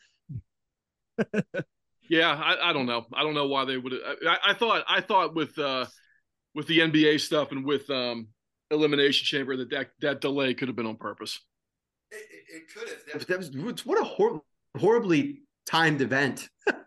to NBA All Star Weekend and uh, bad. one of the possible culmination of the biggest storyline the WWE has done in 25 years. Yeah, I don't I don't Battle know. in the Valley. I don't know about the attendance. Maybe maybe I saw 2800 or 2100 and thought it thought it was 21. I don't know. I don't have an answer on that. Yeah, and I, I didn't. I didn't mean to be guy that goes and looks it up, but I, I, I could have sworn. And, and again, it was just in in seeing the crowd and everything there. I'm thinking to myself like, you know, big budget ROH show eh, for crowd attendance and stuff, and I was just heartbroken that that wasn't like, you know, at the Cow Palace even or something like that, where you would have had, you know, 10, 12,000 people there. Yeah. The old Arco Arena, something like that. Yes. Agreed. Uh, but it- what was really hard to follow this matchup was the main event, and that was Okada versus uh Tanahashi. And this match, for me, it's it's it's hard to watch Tanahashi. He just he's he's getting up there, and I want to like I really if you go back and watch like even him three years ago, like it's getting hard. He's in the Naito conversation for me now. It's it's hard to watch him. You just want him to be as good as what he once was, and he's just he's just not. His body just can't do it anymore. I mean, he can, but not at the level like what we're used to seeing. Yeah, the frustrating thing with this, and I, I don't, I mean, look, man, you have you if you are an American audience that gets to see a New Japan show, you know, this is you know Hulk Hogan versus Ric Flair. Yeah, you know what I'm saying? Like, like, so you're getting the two biggest stars of the last 15 years in that company. Um, facing each other. So who's mad at that? That being said, two bad things. A, you have the like that match gets announced like the week before the show, which I know that that's how they do everything, but like I don't know, like it, it kind of sucks that that's how you get your uh that that's how you get your your match announcement. You find out that late that that's what you're going to see. Tickets are already sold. You know what I mean? All that. Um, and then the other thing is is that you know when I, I I'd said this to you guys in the in the text before that to me this was this was every regular Okada match you ever saw. Like I don't I don't have like I don't have anything bad to say. You're not going to see a bad Okada match. Um, but that being said, it's it, it was it was a it was a regular Okada match or a regular Tanahashi match, if you want to say it that way. Like it was it was regular and it was no Okada main event is going to be 12 minutes long. So like that's that's another thing that kind of sucks is that like you know that you know that you're going to be there for a while. you know what I'm saying? So, I don't know. It was it was all right. I, look, the- I, the I get it. I is- get it that they, you know, why they wanted to have that match on the card. I, I, I get it. They want to have, they want to have Tanahashi and Okada on there, and there's nothing wrong with that. I mean, the match was fine. Um, it made perfect sense to have the match on the card. I love both those guys to death, man. But uh, do, do I ever need to watch that match again? No. Mm-hmm. Yeah, that's- mm, that's yes. exactly right. Yep, yep. That was pretty perfect summation. Is that if I was there, I'd have, I'd have been. I loved it, man. You know, I'd have got to see the two legends that have faced each other. How many times face each other again? But it it was a really it was it was really rough that your two biggest stars had to follow Oh, the best match that was going to be put on too. I mean that yeah. crazy to say, but you know they death spotted, and that's happened twice to Okada. You had you had uh you just had him come off of Wrestle Kingdom where he had to face Jay White and win the title, and nobody cared because everybody was still cleaning themselves up after Omega and Ospreay. Like I hate to say it, but that match was just whatever because I, that Omega Ospreay was so insane, and now it just happened to him again. Yeah, it's rough times for Okada on the card, and and that's just because it feels like there's nothing that can. uh, There's nobody other than Tanahashi at like the level to get there. They're, they're, just they just don't have enough on that roster because You can't put Naito. You can't run that again. I mean, you could, but he he's gonna literally turn to dust if you do that. So, yeah, that's what really sucked for me. It just felt like a regular old match, a regular Okada, a regular Tanahashi match that Well, they got they got Bronson Reed stolen from him by Triple H because he was Well, probably the next guy up. yeah that he sucks for them. But, but sorry, we'll get we'll get David Finlay and uh, Okada at Dominion. If they give me David Finlay and Okada Dominion, I'm not watching Dominion. I mean, come on, man. That, but that's that's the problem. Is like what we were saying is like it's the same it's the same problem that that AEW has in some ways with their women's division. Is they've got a couple people at the top that are really talented, and then there's a drop off. And I, I don't know who who in New Japan is ready to challenge for that belt. They're gonna be they're gonna have to bring somebody in, Yeah. whether Maybe- it's Moxley or Really, the, somebody. the, the only the only thing that would make sense, and this is strictly speaking for Dominion, because Dominion is their you know their their one A show every year, but you would assume that it would it would have to be Ospreay, Yeah. right? It would it would have to be. And I don't think you, I don't think you go with Ospreay until Ospreay is ready to win the belt, and maybe maybe it's time to do that. But yeah, but I'm saying why not? You know, I mean, I, I look, look, man. I to to say to say that I see, I watch everything that they put on television or or stream is wrong. But that being said, I I have seen I've seen Okada with the title enough. He doesn't need the title. I don't know how many new subscriptions to New Japan World Okada is selling. And if you want uh, international reach, you can still use him. He, doesn't need the championship. You know, they sold they've sold a lot of tickets with uh, legends being on the card, not in title matches. And this is you know every promotion ever. And so, yeah, I, I think that I think that giving giving Ospreay the run that maybe he should have had before the neck went out or whatever might is probably the move. Um, it stinks that that he got that he got uh, Shingo right away. and then sort of xed out Shingo. Uh, so I don't know. Yeah, it is interesting to see what they're going to do at the top of the card there now. So Well, I thought I thought the end of the show was really was really smart. I thought they did a really good job booking the very end, um, and, and giving people giving people the um, the visual of of of Mercedes and Okada side by side, and kind of doing the the the dual champion thing right there, and having them you know have a little interaction made it feel made it feel real. Even more so than her winning the belt felt real, I thought. Um, so I thought that was great. I mean, look, man, sell sell tickets. Give me that. Give me that intergender tag, man. If you give me Mercedes and, and Okada in an intergender tag, uh, I'm all in on that. I think that I think that's a great idea and a, and a great i- and a great and a great uh, a great main event for an upcoming show. that's an interesting idea. Well, and you know what? To, to piggyback and to piggyback off of that too is that um, they're uh, Okada and Tanahashi will be teaming now, and so they had said about them going for the tag titles.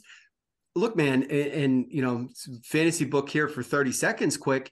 Um, you put that you put them the tag belts on him and Tanahashi, uh, or or maybe you wait to do that and then give them their run later. You put that uh, IWGP IWGP belt on Ospreay. You give us uh, Ospreay Omega two for the IWGP title at Forbidden Door two with uh, Ospreay as champion retaining. Um, and now you open up Okada and Tanahashi can actually breathe life into each other.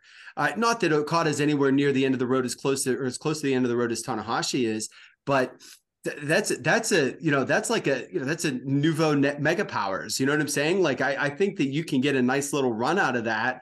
And who's going to be mad at watching um you know Aussie Open versus those two or something like that? You know, not I mean, me. they got they got to get they got to get a little bit more. They they got to get a little bit more mileage out of Tanahashi and Naito because because uh Umino is not quite there yet. He will be, but there's there's a little bit of a gap right now in who's going to be the next man up. Other than other than Ospreay, that's about where it is. They just they they've they're in they're in a little bit of a tough spot right now, in my opinion. Yeah, they are. But maybe we'll see what happens with like as they lead seeing- into that G1 and Dominion territory. Like we're, I mean, we're well on our way now, so we'll see. We'll, we'll get a better idea around then too. and, and we don't want to see. I hate to say, it, but it's true. I would love to see Shingo Takagi win the G1. Right? I'd love to see it. Yeah. but I don't need to see Shingo Okada six at Wrestle Kingdom. Right. So you know that's that that, was what sort of fell flat again. It's not Okada's fault, man. He's one of the greatest ever, one of the greatest ever to do it, and it really really sucks that he got at, at that um at that uh Inoki tribute show and all that stuff. You know that that should have been this big pageantry, pomp and circumstance deal and winning that championship. And look, man, I'm not there. I'm not a you know a 30 year New Japan fan by any means. And so a lot of that history sort of, you know, it didn't really fall onto me the way that it did. I'm sure everybody that was at the Tokyo Dome, but it, you know, that one fell flat. We just said that this was whatever it was. And I just, I don't need to see Okada Naito again. I don't need to see Okada Tanahashi again. I don't like we we really, really got to do something different. And I maybe throwing him in a tag division isn't the worst thing in the world. I think it's a great idea. Agreed. Good show. I thought it was a good show. I, uh, there was there was stuff I that obviously I didn't like about it, but overall, you know, you want you the last thing we saw was um, you know Okada and, and, and Mercedes in the ring together, and I thought that was a- a special moment, and, and left me left me probably with a better impression of the overall show than what I would have gotten otherwise. But overall, I I, I thought I enjoyed I enjoyed most of it, especially the end. Yeah, and yeah, and and and that that Monet and or money, excuse me, uh, the money and uh, Sane match was that was dude. That's worth it. That's worth the price of admission. I will I will pay twenty dollars if I get to see a match like that, and I got to see that plus that Jay White match. So I I wasn't going to give it a, even close to a thumbs in the middle after seeing those two matches. Sure. Oh, absolutely not. Definitely a thumbs up show just for those two matches alone. And yeah, I it it, not a show that's gonna blow your socks off like top to bottom, but the two matches that you got in there with the money and the uh in the Jay White match, like those are just absolutely worth the price of admission every time, especially when they deliver like that. Totally worth it. So I'm gonna give it a thumbs up, but it's only because of those two matches. It's not because of the rest of the card. All Um, right. I would say really quick. I know we're I know we're trying to move on here, but I, I just wanted to say real quick again about um, it- it's a shame about the pandemic happening and, and everybody kind of losing time and losing the ability to work together and losing the ability to work in different countries because I feel like strong is not where it should be and they don't they don't really have the depth to be running shows right now especially paid shows like that pay-per-view shows so you've got to get the Okada Tanahashi's on that card and that look it, it's just a transition man. They've got a transition but and I I hope that that six months from now things look a lot different than what they do. Not not a bad show by any means but eh, there's work to be done in New Japan that's for sure. Well, it kind of seems like we've been through this a few times with New Japan because something always happens where they got rated before and then they got rated again with AEW coming into the fold. And then it's always like, well, how are they going to pick up the pieces? And it does take a while for them to pick up the pieces. But when they do, they really hit their, when they hit their stride, it's really good stuff. sure We're just in that train, like you said, we're in that transition of, you know, who knows what we're going, what's going on here now. We're a little thin on the card and, hopefully in six to nine months. I mean, there there's no way they're gonna not put on a good card for uh Wrestle Kingdom, but getting getting to past getting up to this G1 might be a little bit of a problem for them, at least in America for us, like especially with those New Japan Strong shows. The last thing that I want to say with this one is that um, they do not and have not made many big blunders in terms of you know booking decisions and and the perception of what those decisions were. And you know people have already talked ad nauseum about the Sami Zayn result and everything and what possible implications that could have. But we know that that's going we know that there is the the end of that you know the pot of gold at the end of that rainbow is Cody Rhodes with the title and everything will be just fine. But this goes to show how big of a blunder the uh the EVIL title win and then push that was that was a mess. And that really sort of that really sort of threw off all the momentum that they had. And again you know you you are you're in a you're in an island you know uh lo- island you know waterlocked nation and the travel's restricted and they were very restrictive with people in and out and who you have and what you have is very very limited for a long period of time. And so you wanted to have a you know a, a local guy or whatever but gosh that one that was bad. That was not good. And i think that they're still feeling the reverberate re- reverberations of that because to make good with that we just put the belt on okada again. You know what i mean? And it's something that we all saw before. Right. All right. So that was the uh, Battle in the Valley New Japan show, and then the other show that was running simultaneously with this show was WWE's Elimination Chamber. It was the the big show in Montreal. They really put uh, all the stops. This crowd from SmackDown to Elimination Chamber on Saturday night. That crowd was fantastic. They were hot all weekend long. Um, and we're gonna start it off with this uh women's elimination chamber match. What'd you guys think of that one? Well, I think the the key word going into this whole show is is the word restraint. Um, and I'm going to talk about that a little bit more as we get into this. But you know, with the with just the the the the composure of this match, um, you know, there's a reason why Liv and Carmella makes sense being in this match, and I I really want to give Triple H a lot of a lot of props here about just having the restraint to not take over the book and go in there and just do everything you want to do and just and just bury everybody that, that you don't think is a main eventer. He has done an incredible job of mixing where people were when Vince left and where he wanted people to be when he took over. He's done a remarkable job with that transition with the roster, and I, I, I really, really want to give him a shout out for that because it's it's it's it's incredible that he's been able to do that and to and to have the restraint to do that and not just throw everybody out the door uh, because he didn't see them in his own vision. So having having Liv and Carmella in the in the in the in the time right now to be treated as though they're credible opponents is the way to do it and then you phase those people out over the course of time and you build Asuka and Raquel Rodriguez and whoever else you want to put in there. And I thought that it was really well done. I, I the women's uh, chamber I thought was was a, a, very good match. I thought, yeah, I thought the match was awesome. Uh, my my my one complaint with literally the entire thing was that Liv Morgan tapped out the night before, right? So she taps out in the Asuka lock the night before. And then she gets, you know, she does the the whatever you want to call it, the the you know, uh protected fall asleep spot in the submissions in the elimination chamber match. And look, man, when when it was Bret versus Shawn, I was team Shawn. So when he was sticking the Canadian flag up his nose and doing all that stuff, I was, you know, I was I was riding with him. That being said, especially because you knew at the end of the night that Sami Zayn wasn't going to win the title.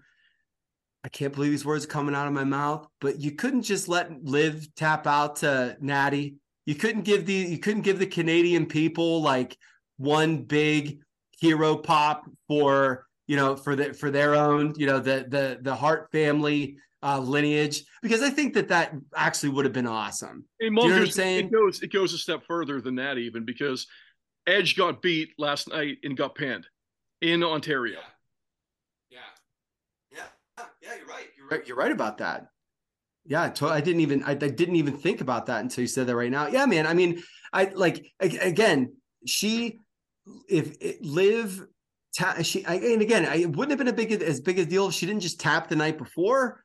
So she tapped the night before. So what's it matter if she taps now? And the thing is, is you could have had her, you know, take some, you know, back fists and whatever, and she has no choice but she's got to tap out. Like i think that those people would have went unglued if they got a sharpshooter finish but no i mean whatever. That's that's my only my only gripe with the whole match is that is that they gave her the fall asleep instead of let natty throw it on there and let, get her the tap out and let everybody freak out. It also doesn't make any sense because you put Nat, you put Natalya in there to be the veteran.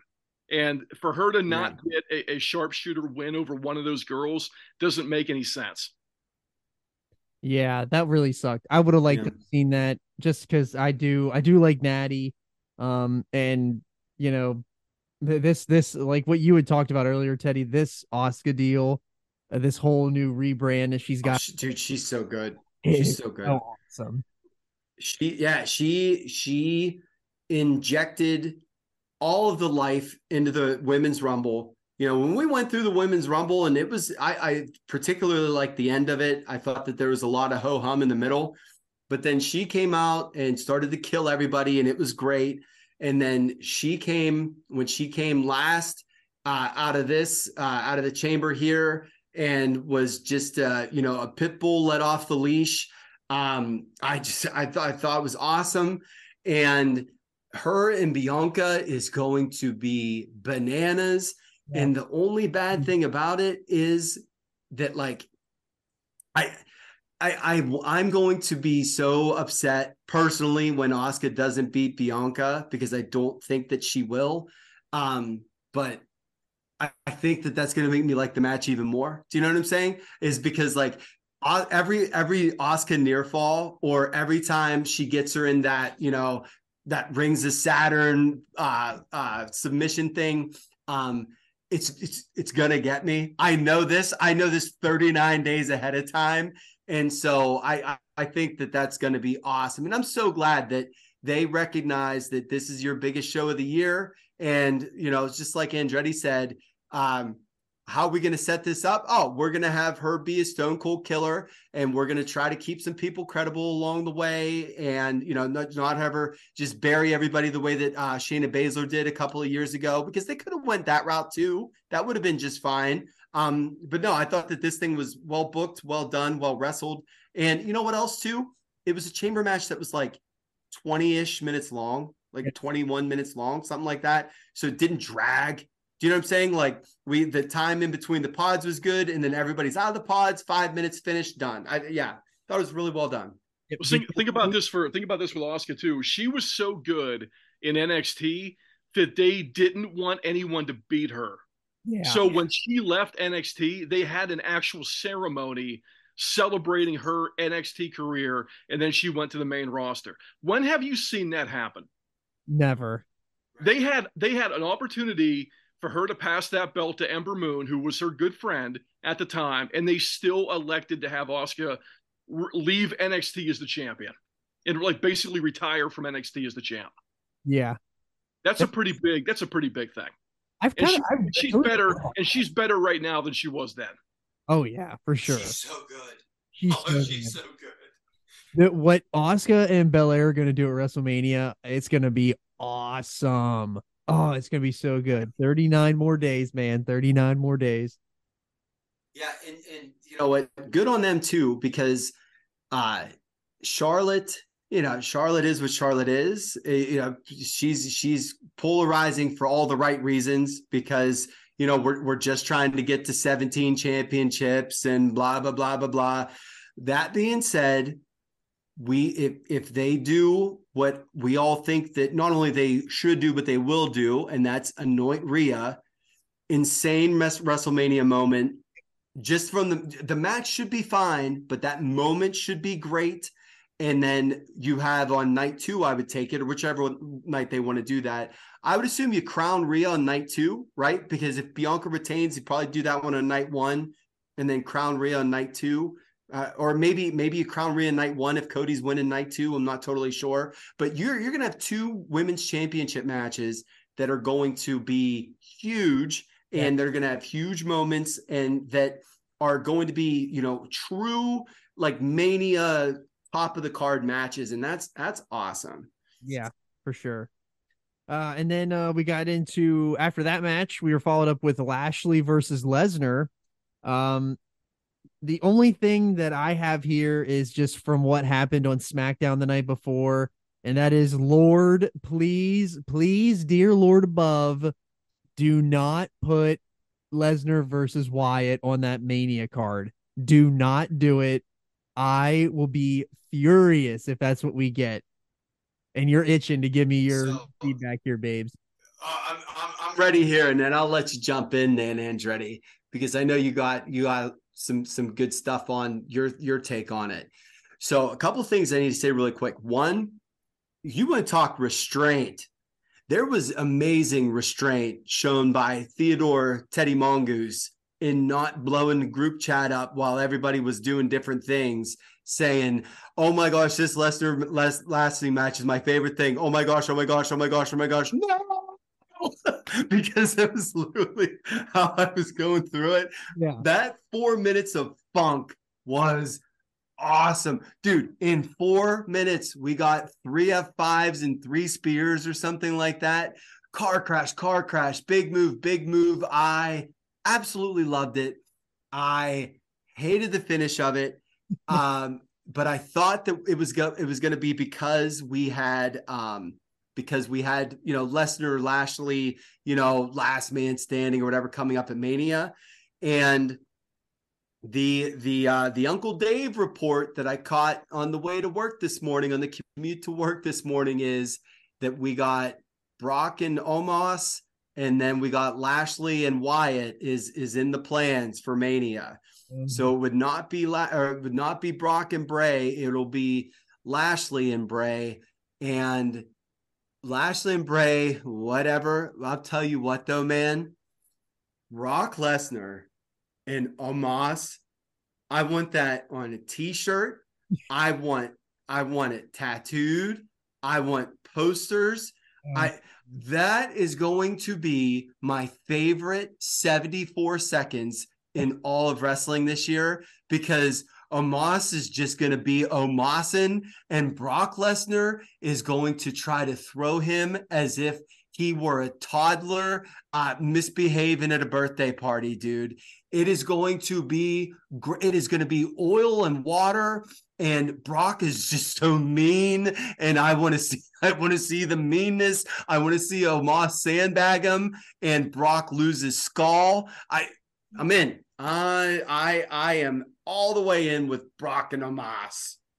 So you only want to see them just you only want to see it just for the car crash that could be, and then I. Omos. I, I want I- yep. I want angry. You aren't coming up for the F5. Yeah. Yeah. You remember whenever Braun uh tagged Brock that one time and Brock literally looked at him and said, like, you're gonna die now, clown. And he unloaded on his face. Yeah. I don't want I don't want like shoot like like actual like you know potato shots. But I want to see Brock just trying to throw this seven two 400 pound monstrosity around. That's I I want to see. I and he gets unhinged. He gets in the zone. I I can't wait to see it. Oh, All right, what do you got, Andrew, for this one? there there's no way that Wyatt and Lashley will be anything even remotely good. There's there's no chance. I love I love Bobby Lashley. The guy has no personality. It's just it doesn't work. It's it's a, it's a bad idea for a match. What I do want is Brock Lesnar and Bray Wyatt, and I'll and I'll tell you why that is because I think that it's a it's a match that we haven't seen really. Right? Have we seen that match? No. We have not. I Okay. don't think so.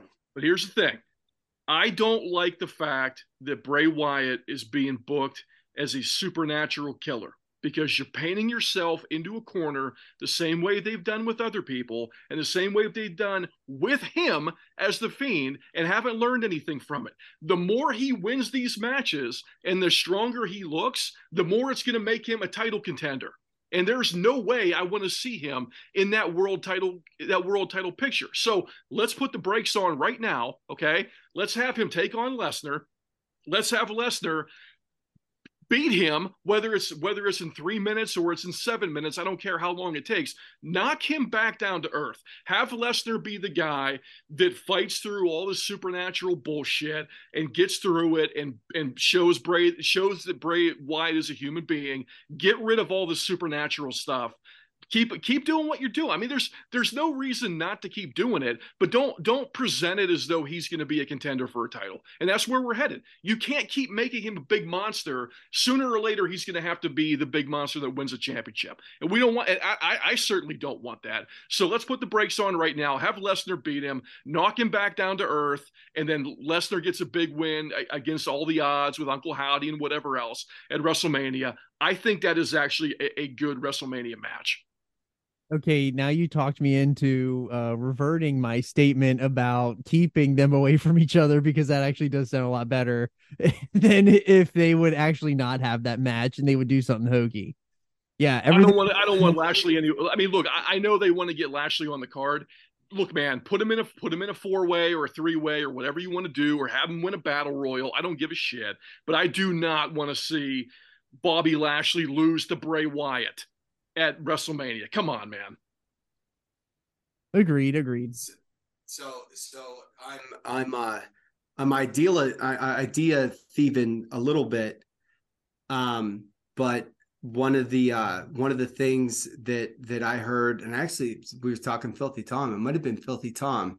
Uh while I was going to sleep last night, I, I had on Filthy Four, and so the verbiage that Bray used with these guys was um I'm gonna take the the last man standing or whoever's standing Yeah. after this match, Whoever look out or whatever. So okay, so do you you- or how or how how good of of a you know a, a sidebar would it be if we had a last man standing match with Brock and Bobby on television. And the fiend and Uncle Howdy, you know, pour Mountain Dew and angel dust onto everybody and they all fall asleep and nobody wins. And so neither person standing, and then you unite uh, Brock Lesnar and Bobby Lashley versus Uncle Howdy and the Fiend, or, or Uncle Howdy and Bray Wyatt, and you get that tag match. Sure, give me the tag match then. Yeah, because I heard Vinny talking about that and Alvarez talking about that, and I actually really like that idea too. Yeah, the only problem with that is I don't get Lesnar and Omos.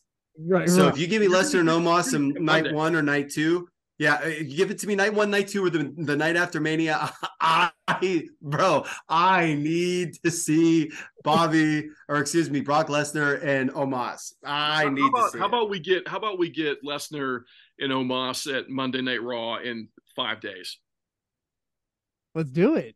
and then call it a day. no build for that? I, if I was Brock, I'd leave the company. that's a, that's a that's a money match, dude. I'd go full Steve Austin. I'd, I'd walk out on that. Oh my. Uh, all right. Well, then next we had um, Edge and Beth versus Finn and Rhea, and we already talked about this match a little bit before about how great Beth and Rhea were. So, uh, what what other thoughts did you have about this match? I, I like Finn Balor. I, I always have liked Finn Balor. I, I don't I don't know if I care about him taking on Edge. I just don't.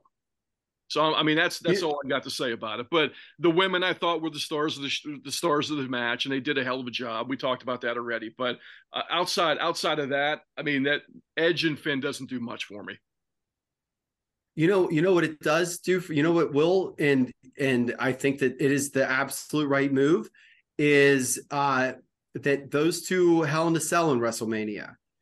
There's there's been there's been all kinds of tomfoolery in and around Judgment Day, people in and out all over the place. Throw them in the big cage, Derek, give him 17 minutes. I I think that you know blood feud, settle a blood feud.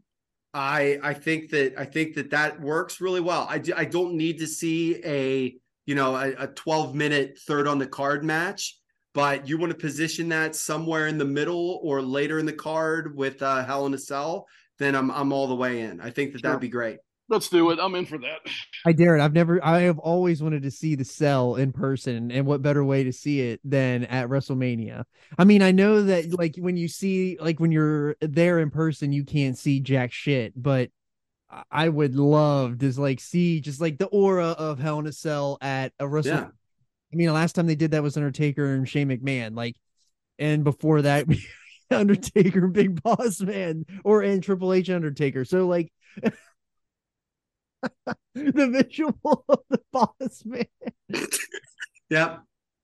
Yep. Yep. I'll Poor flop. on that one.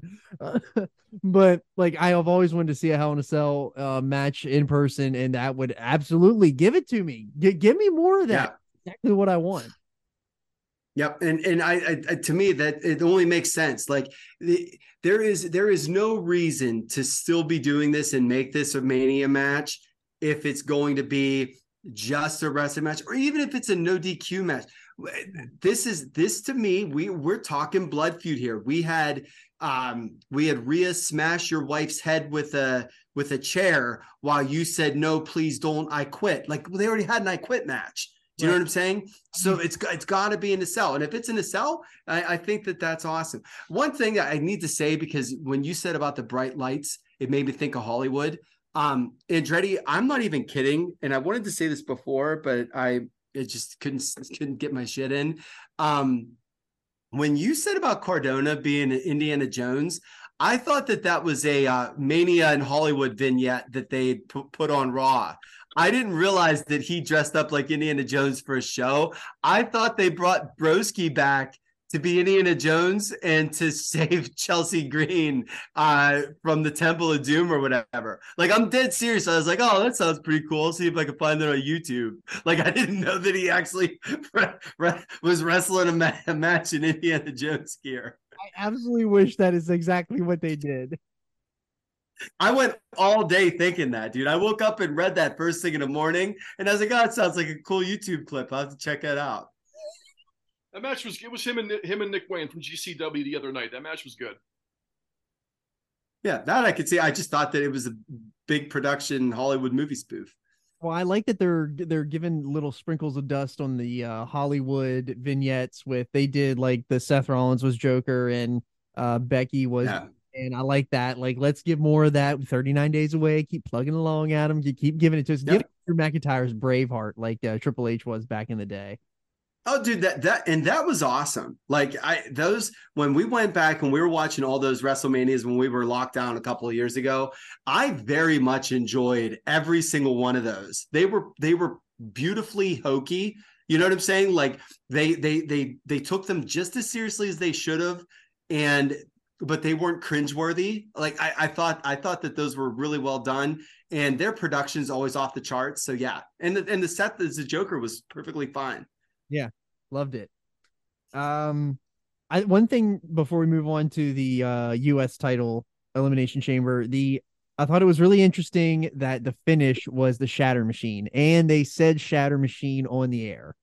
I know that like Edge is really good buddies with uh, FTR, uh, but I thought that that was really interesting, especially since the for the fact that you know FTR is making their decision in April. Who knows where they're going? But you know they could very well go back to WWE, and I think they'll be welcome back with, with in open with open arms. And I would I'd hate to see them go from AEW because I think AEW really needs them in the tag division.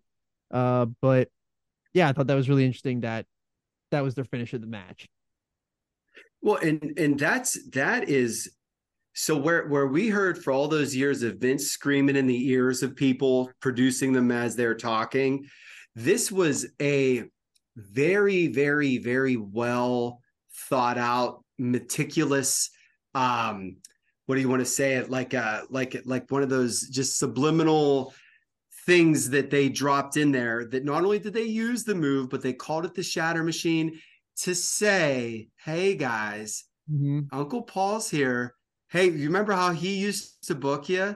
You, you remember whenever you really like that? Do you know what I'm saying? Because I do my my fair share complaining about you know uh, that Dax Harwood hasn't been happy with how he's been booked in the last ten years. But that being said, I know that they were that they were very very happy. No fists, no flips, just fist guys at NXT, and it was their main roster run whenever they had him wearing nipple tassels and all that, and that uh, that pitched outfit and all that. There that they really really fell out of love with the company. Um, but I just think that that's I think that that's really smart. We want to call it marketing or a sales pitch or whatever. I I gotta credit where credit where it's due. That that was a really really smart move to try to generate some momentum to get people talking about what if because whether or not the fans want them isn't going to decide what they want to do Right. but you know th- that little that little sort of shout out i, I don't know man it, that probably would have made me feel some type of way if i were if i were those guys and so i thought that was a really really really heady play Yeah, I I was listening to I caught up on the last two episodes of uh FTR with Harwood and he talked about the uh Bucks and FTR match from Full Gear and then this past week he talked about the Usos and from the way he speaks like he's like yeah, like I didn't like the way we were booked but then I understood why we were booked that way and it was all my fault and now I love like working with Tony and all that. So it I don't know if he's just blowing smoke up Tony's ass to make Tony feel great, but it, it- he doesn't speak very highly of the WWE system. Uh, loves the WWE people, but doesn't speak very highly of that system. And now like loves like the AEW and like what Tony does. So I don't know what that means, but I don't know. I thought it was interesting that they that they did that. It well looked- it's it's it's easy it's easy to love where you're working whenever you're presented as a big time star Right. and they absolutely have been i i don't know maybe maybe i'm wrong but they're doing a casino tag battle royale and it is it is nonsensical that they're not the joker i don't know how they're not the joker and if they're the joker and then they are the fourth team in that tag championship match at uh at revolution and then they get those belts uh, to me, and, and look, man, if you don't have him signed, then you don't give him the straps. And so I don't know what the contract situation is, but that that makes all the sense in the world to me. That being said, again, I I do think that it was really smart for them to throw that out there, and because I'm sure that I'm sure that they liked that they liked the way that that Triple H booked them, that they were used, who they feuded with, how they were presented. And so as much as they didn't like Vince steering the ship, you know that you know that Triple H has been dangling the keys in front of them and saying, "Honey, let's drive." So Agreed. But all right. So uh the uh US title elimination chamber. Uh I thought this was probably one of the best elimination chambers that I've seen in a long time uh for the men's side. Um I love that it was for a mid-card title. They need to do more of that. I love the fact that they're putting that up on a pedestal and it felt like a prize. Um not overly thrilled with uh how Theory performed in the match. I thought Theory could have been better. Uh, but then again, he's not quite there yet, which is why he's the mid card champion. I don't remember anything he did in that match. Right, that's what I'm saying. Like he he's he's a champion, but uh, no one remembers what he did, and that kind of really sucks for him. Um, uh, I thought that you know they had a great spot, and, and the ending where they mixed in the fact that Logan Paul um hopped in there and screwed uh Rollins out of the win and to segue into Rollins versus Logan Paul at WrestleMania, that's a WrestleMania match for sure. Uh, and they've put Seth Rollins in like two big spots back to back years here now. They put him in a lot of big spots in WrestleMania if you look at it over his course of his career. Uh, but getting the Cody spot last year, getting the Logan Paul spot this year, that could that has potential to be match of the night, whichever night it's on. And um, love it, love it, love it. It was there was some really good spots in there. Um, I thought Bronson Reed looked really good.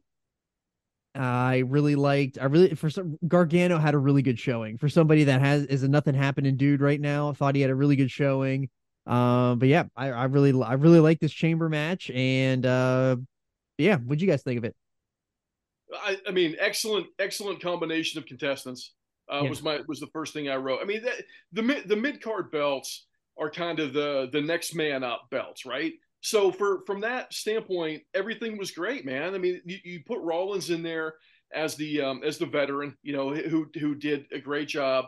I mean, Montez Ford is a future superstar. I mean, everybody who's ever watched wrestling or watched NXT knew that that guy was going to quickly outgrow his tag team partner. I mean, it's it's time to pull the trigger, man. You, you've got you, you've presented him now as somebody who is a credible singles guy that can hang with everyone.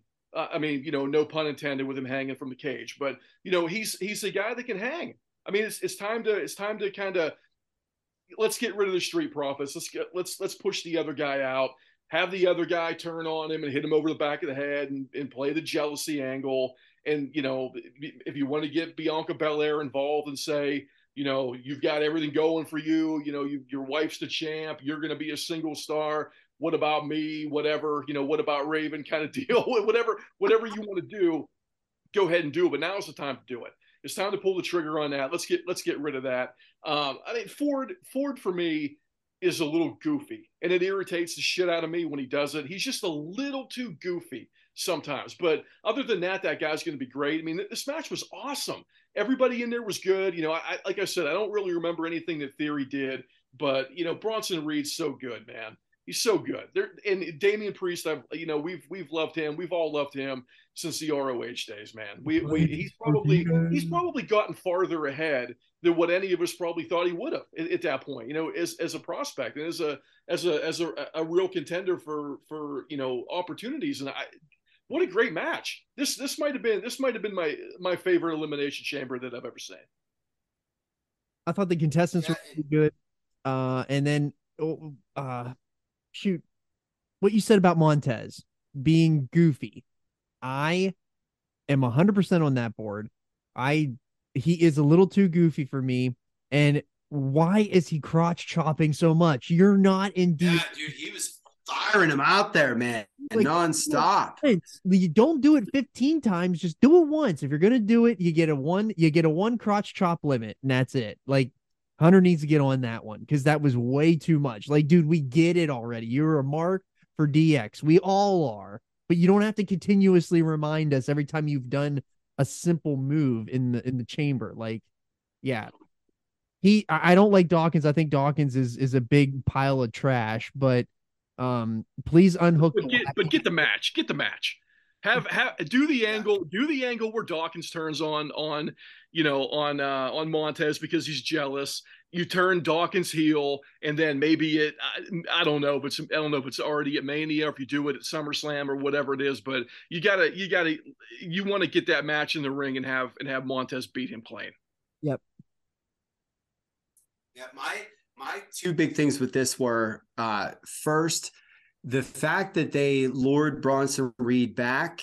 Yeah, th- this dude, this dude beat Okada, you know? So like he left WWE and went to New Japan and beat Okada. So they thought that highly of him as a prospect. And for them to bring him back and just sort of capitalize on that uh, New Japan momentum, I thought was awesome. He looked great. He was a killer. It took two people to uh, to knock him out and pin him.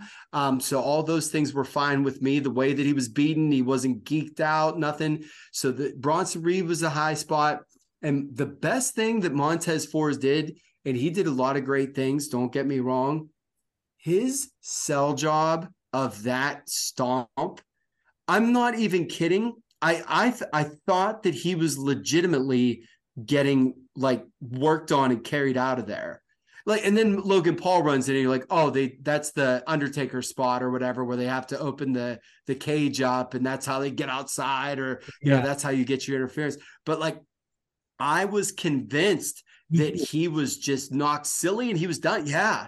I mean, holy, what a sell job. Not comically flopping, not laying dead motionless, like just the perfect amount of what's happening. I'm de- like, he was, that was, it was really well done, man. Very really well. well done. That was, yeah. And so I, that was, uh, that's the only other thing that I could really add is that, that that was, that was superstar selling from him, you know, and and that's a good thing. That's it's a very especially for his guy that it's as flashy and does the kind of moves that he'll be doing and everything else. And you know, baby faces in WWE got to sell. That's one of the things.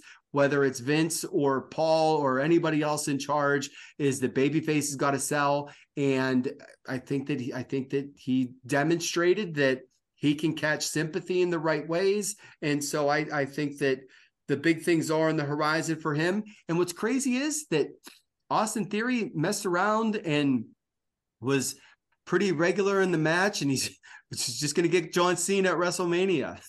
like, like out of out of all these people that we can say all these good things about, Theory's going to be wrestling John Cena at WrestleMania. that is going to be awesome. Like what? I'm excited for that. I, I just it's just, it's crazy. Yeah, like, it's just crazy that like you know you think like oh it was, it was underwhelming or whatever, and you know here comes Cena. Now I I think that that theory is going to be all the right kinds of obnoxious, and so I'm here I'm here to see a month's worth of build because Cena's on. They said in two weeks, right? Yeah, he's Raw, something yeah. like that. A couple more. Yeah, he's on that March Yeah. first or whatever episode. So perfect amount of time to get to WrestleMania. Super excited for that one. All right, so uh, we're at the main event, and this was this this main event. This is what we've been building to for this whole storyline since last April. It was the culmination of this very well told story that they very much looked into with Sami Zayn joining the bloodline and the big the big match, the the big uh face off between Roman Reigns and Sami Zayn. It, it had all the big fight feel to it. The crowd was rumbling all night for it. They were enormous for Sami on Friday night and it, this this was awesome. This was this was everything that WWE does right. When they get it right and it looks like that, nobody does it better. Um and I just it was it was awesome. And I and I thought that uh interesting that they had Reigns come out first and that Sami came out last. That was they they needed to yeah, they needed to do that. We needed man. that. It- it's because Ro yeah, like you could you couldn't do that that that that ho hum tribal chief music after Sami's pop. Like just let him explode and then ride it right into the bell ringing. Yeah, I, I, I didn't think there was any other way to do that. Right. And uh, yeah, I thought that was really smart on their part. Um, I, I thought it was a really good match, and and, and the uh the after match uh antics and all that were good, and then what they did last night on Raw I thought was good. Um, but yeah, I I I I was not in the court of belief that you needed to put that title on Sami. I was never in that court. Uh, It doesn't need to be done. I didn't think that's the story they were ever telling from the beginning. And you know, I understand that this is where uh, I know that Andretti's going to throw out the restraint part of uh, the booking for Triple H, but um, I, I thought this was very well done. I love the story that they're telling. I we, we obviously we know what we're going to get at WrestleMania with uh, the Usos versus Kevin and Sami. Make them work for it to make Sami work for it to get to Kevin. Um, but masterclass, very well done. Loved it. I thought Um, that this was uh, uh, just really quick. I don't. I don't have a whole lot to say that other than to echo your sentiments that this the match was awesome. The near falls were incredible. There were several times I legitimately thought that Sami was going to pin him. Um, there was the uh, the one blue thunder bomb. Uh, I, b- I believe that was the super close one. Um, uh, I don't remember if we had one right off of a Helluva kick or not. There, there were certainly at least two spots where I was like, and I, and I think that they really couldn't go wrong here. The the one thing that I heard that actually made sense was that Von Erich and Flair, Von Erich was gonna win the match. There was nothing other than Von Erich winning the match, right? And he won the match, and then Flair won it back, you know, sometime later, whatever. Won it, But I you- think, but you- if I'm not mistaken, uh, Mongoose, I, I think I think that they put that belt, they put the belt back on Flair pretty quick. Yeah, it was it was in a very short, very very short time span. But but the point was that you know that that for that particular match at Texas Stadium, you know all that it had to be Von Erich, and so that was the argument that I heard that I can get down with. And to be honest, here's what I think. This is my dirty little conspiracy theory Ooh. with Paul's booking. I I think that if you remember SummerSlam Jesse Ventura special referee, that was supposed to be the night that Triple H was crowned the champion for the first time. And mankind ends up winning that match. And then Triple H beats Steve Austin the next night. And I think Beat mankind the next night. or, excuse me, excuse me. Yeah, sorry. Didn't beat Steve Austin. Didn't beat Steve Austin. That that that's the important part. Yeah, because Beat mankind the next night. Because Steve And I think that to be to lose to Triple H on that card. Yep, and I think that that in deep within Triple H's mind, he thought, "You mother bleepers! Like I should have beat Steve Austin that night. That was my night. That was the night that I was to get crowned, and you made me beat the next guy the next day. And even though it didn't stop any anything about his rise to the top of the company, I'm I would not be surprised if he didn't think I'm not pivoting to Sami because they did it to me with mankind and then I had to beat mankind and I should have beat Steve Austin. So Triple H, or excuse me, so Roman Reigns is going to lose to Cody. Cody's going to beat Triple H. He's not beating the guy in between. I don't want a transitional champion. I'm going to crown a guy by beating the guy. Do you see what I'm saying? So that that's why I think that that that, that really that's my that's my conspiracy ulterior motive there to that that the Booker was personally slighted at one at, at the the what would have been the inflection point of his career that really really sent him up the meteor uh, into the stratosphere and it sort of got taken from him because he didn't get to pin Steve Austin. Right. To but uh another thing as a big Triple H mark and what he said about that is that um at that time it actually wasn't look when he looks back on it it wasn't as bad as what he thought in the moment because more people ended up seeing him on Raw the next night than they did on pay-per-view as actually winning that championship. So it all kind of. That, That's also that's also what you say while you're still employed by your father-in-law. But yeah, that is true too. you know what I'm saying? So so it's it's not like you just said my father-in-law is a dum dum. yeah, You know what I mean? So and he's on company calls and stuff trying to put over the business and whatnot. So yeah, that's so that, that was I, that was yeah, I, I was really chewing on that one. And that's I thought of that, I thought of that one driving home today, and I was like, I wonder if that's if that's not really the reason why he wouldn't pivot, you know, that that he was so unwavered in in this is the way that we're going, is because it happened to him and he's not gonna let it happen to his, you know, his guy, because Cody would be his guy. Roman is still Vince's guy. yeah, Cody could, you know, Cody will be his. You know, he'll he'll be the one that's steering the ship with, you know, his his first chosen champion. that's a that's a fantastic conspiracy theory. I love it. I'm on board with it. What about you, Andretti? What do you think of this main event? Um, I think it was the right call in advance and the wrong call the night of the show. Um, I I think that uh, here's where the restraint got the best of the booker, and that they should have given the ball to the guy who had the hot hand and popped that town and had him lose the belt either the next night or three weeks later or a month later or whatever because Cody beating beating Reigns at WrestleMania has nothing to do with Reigns not having the belt for 24 hours. And that's that and I've I've been thinking about that. I've been Absolutely right, Yes, yeah. I've been thinking about this since since last weekend, watching the show. I, I just I think they they missed on Ziggler, they missed on Rollins, and they were gun shy with with Sami Zayn, and they should have done it. They should have put the belt on Zayn for a week or a day or a month or whatever you want to do. And I and and I, I really think they missed the boat. And that's this is where this is where Triple H's restraint, which I which I greatly praised earlier, came back to bite him in the ass with a main event.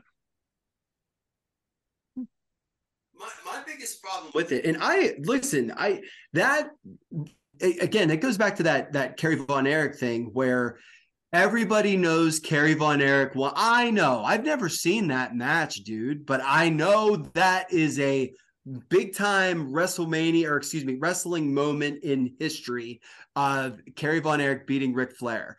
And I don't, you know, I couldn't tell you when he lost the belt back or anything like that. And so they you don't get a chance to have moments like that very often. And so with the with that, that wouldn't have been the wrong call. Absolutely wouldn't have been a wrong call. The the thing that I think they did wrong was that they didn't they didn't like get the they give the crowd any like big pop at the end besides the Helluva kick. You know what I'm saying? Like we didn't get the hug with Sami and Kevin Owens, or you know, we didn't like there wasn't anything that you got to leave there and be like, wow, that was awesome. Like everybody left being like, that sucks.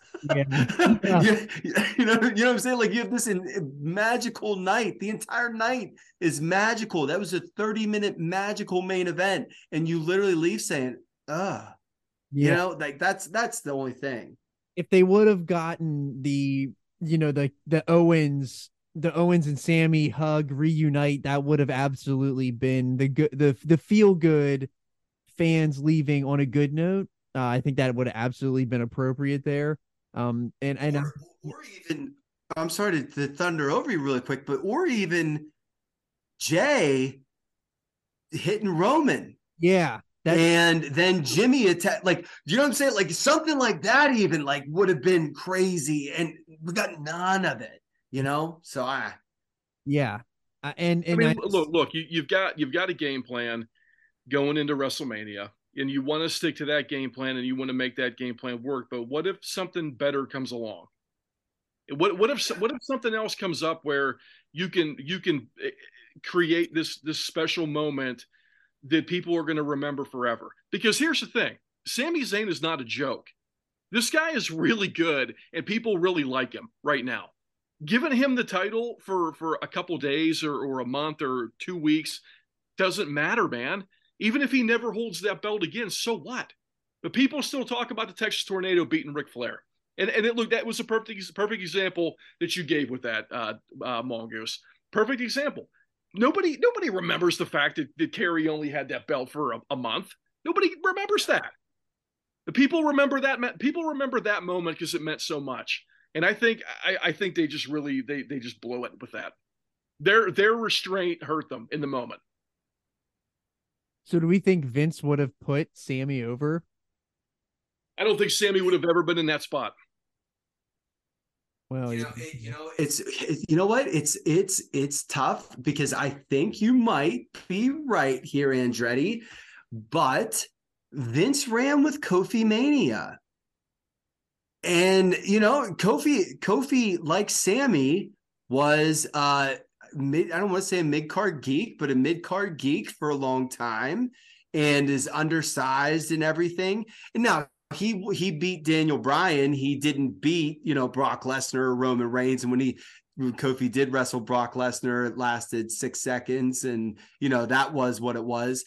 But I don't know, man. I, he he may have been more apt to make the change than than Hunter was in this situation. But again, I don't think that there that you're gonna that the that you could make a wrong decision. It is you you're a thousand percent right though in that you know, Roman having this belt, it's not the longest reign ever. You know, like it'd be one thing if if this was the longest reign in the history of the company or something like that. That's not it. And it, you know, the the reality of it is is that him him losing that match, you know, Mike Tyson lost to uh Buster Douglas. You know what I'm saying? Like like there's there's been up upsets and underdogs and things like that and Buster Douglas didn't have that belt. For, you know, he, he got killed by Vander Holyfield however long later. Like, it, there is a precedent in sports history for the unstoppable force to get caught on the wrong night. You know what I mean? And for for the magic moment to be there, and then he gets himself back, and then you know, then he goes back and and and you know wins the rematch or whatever.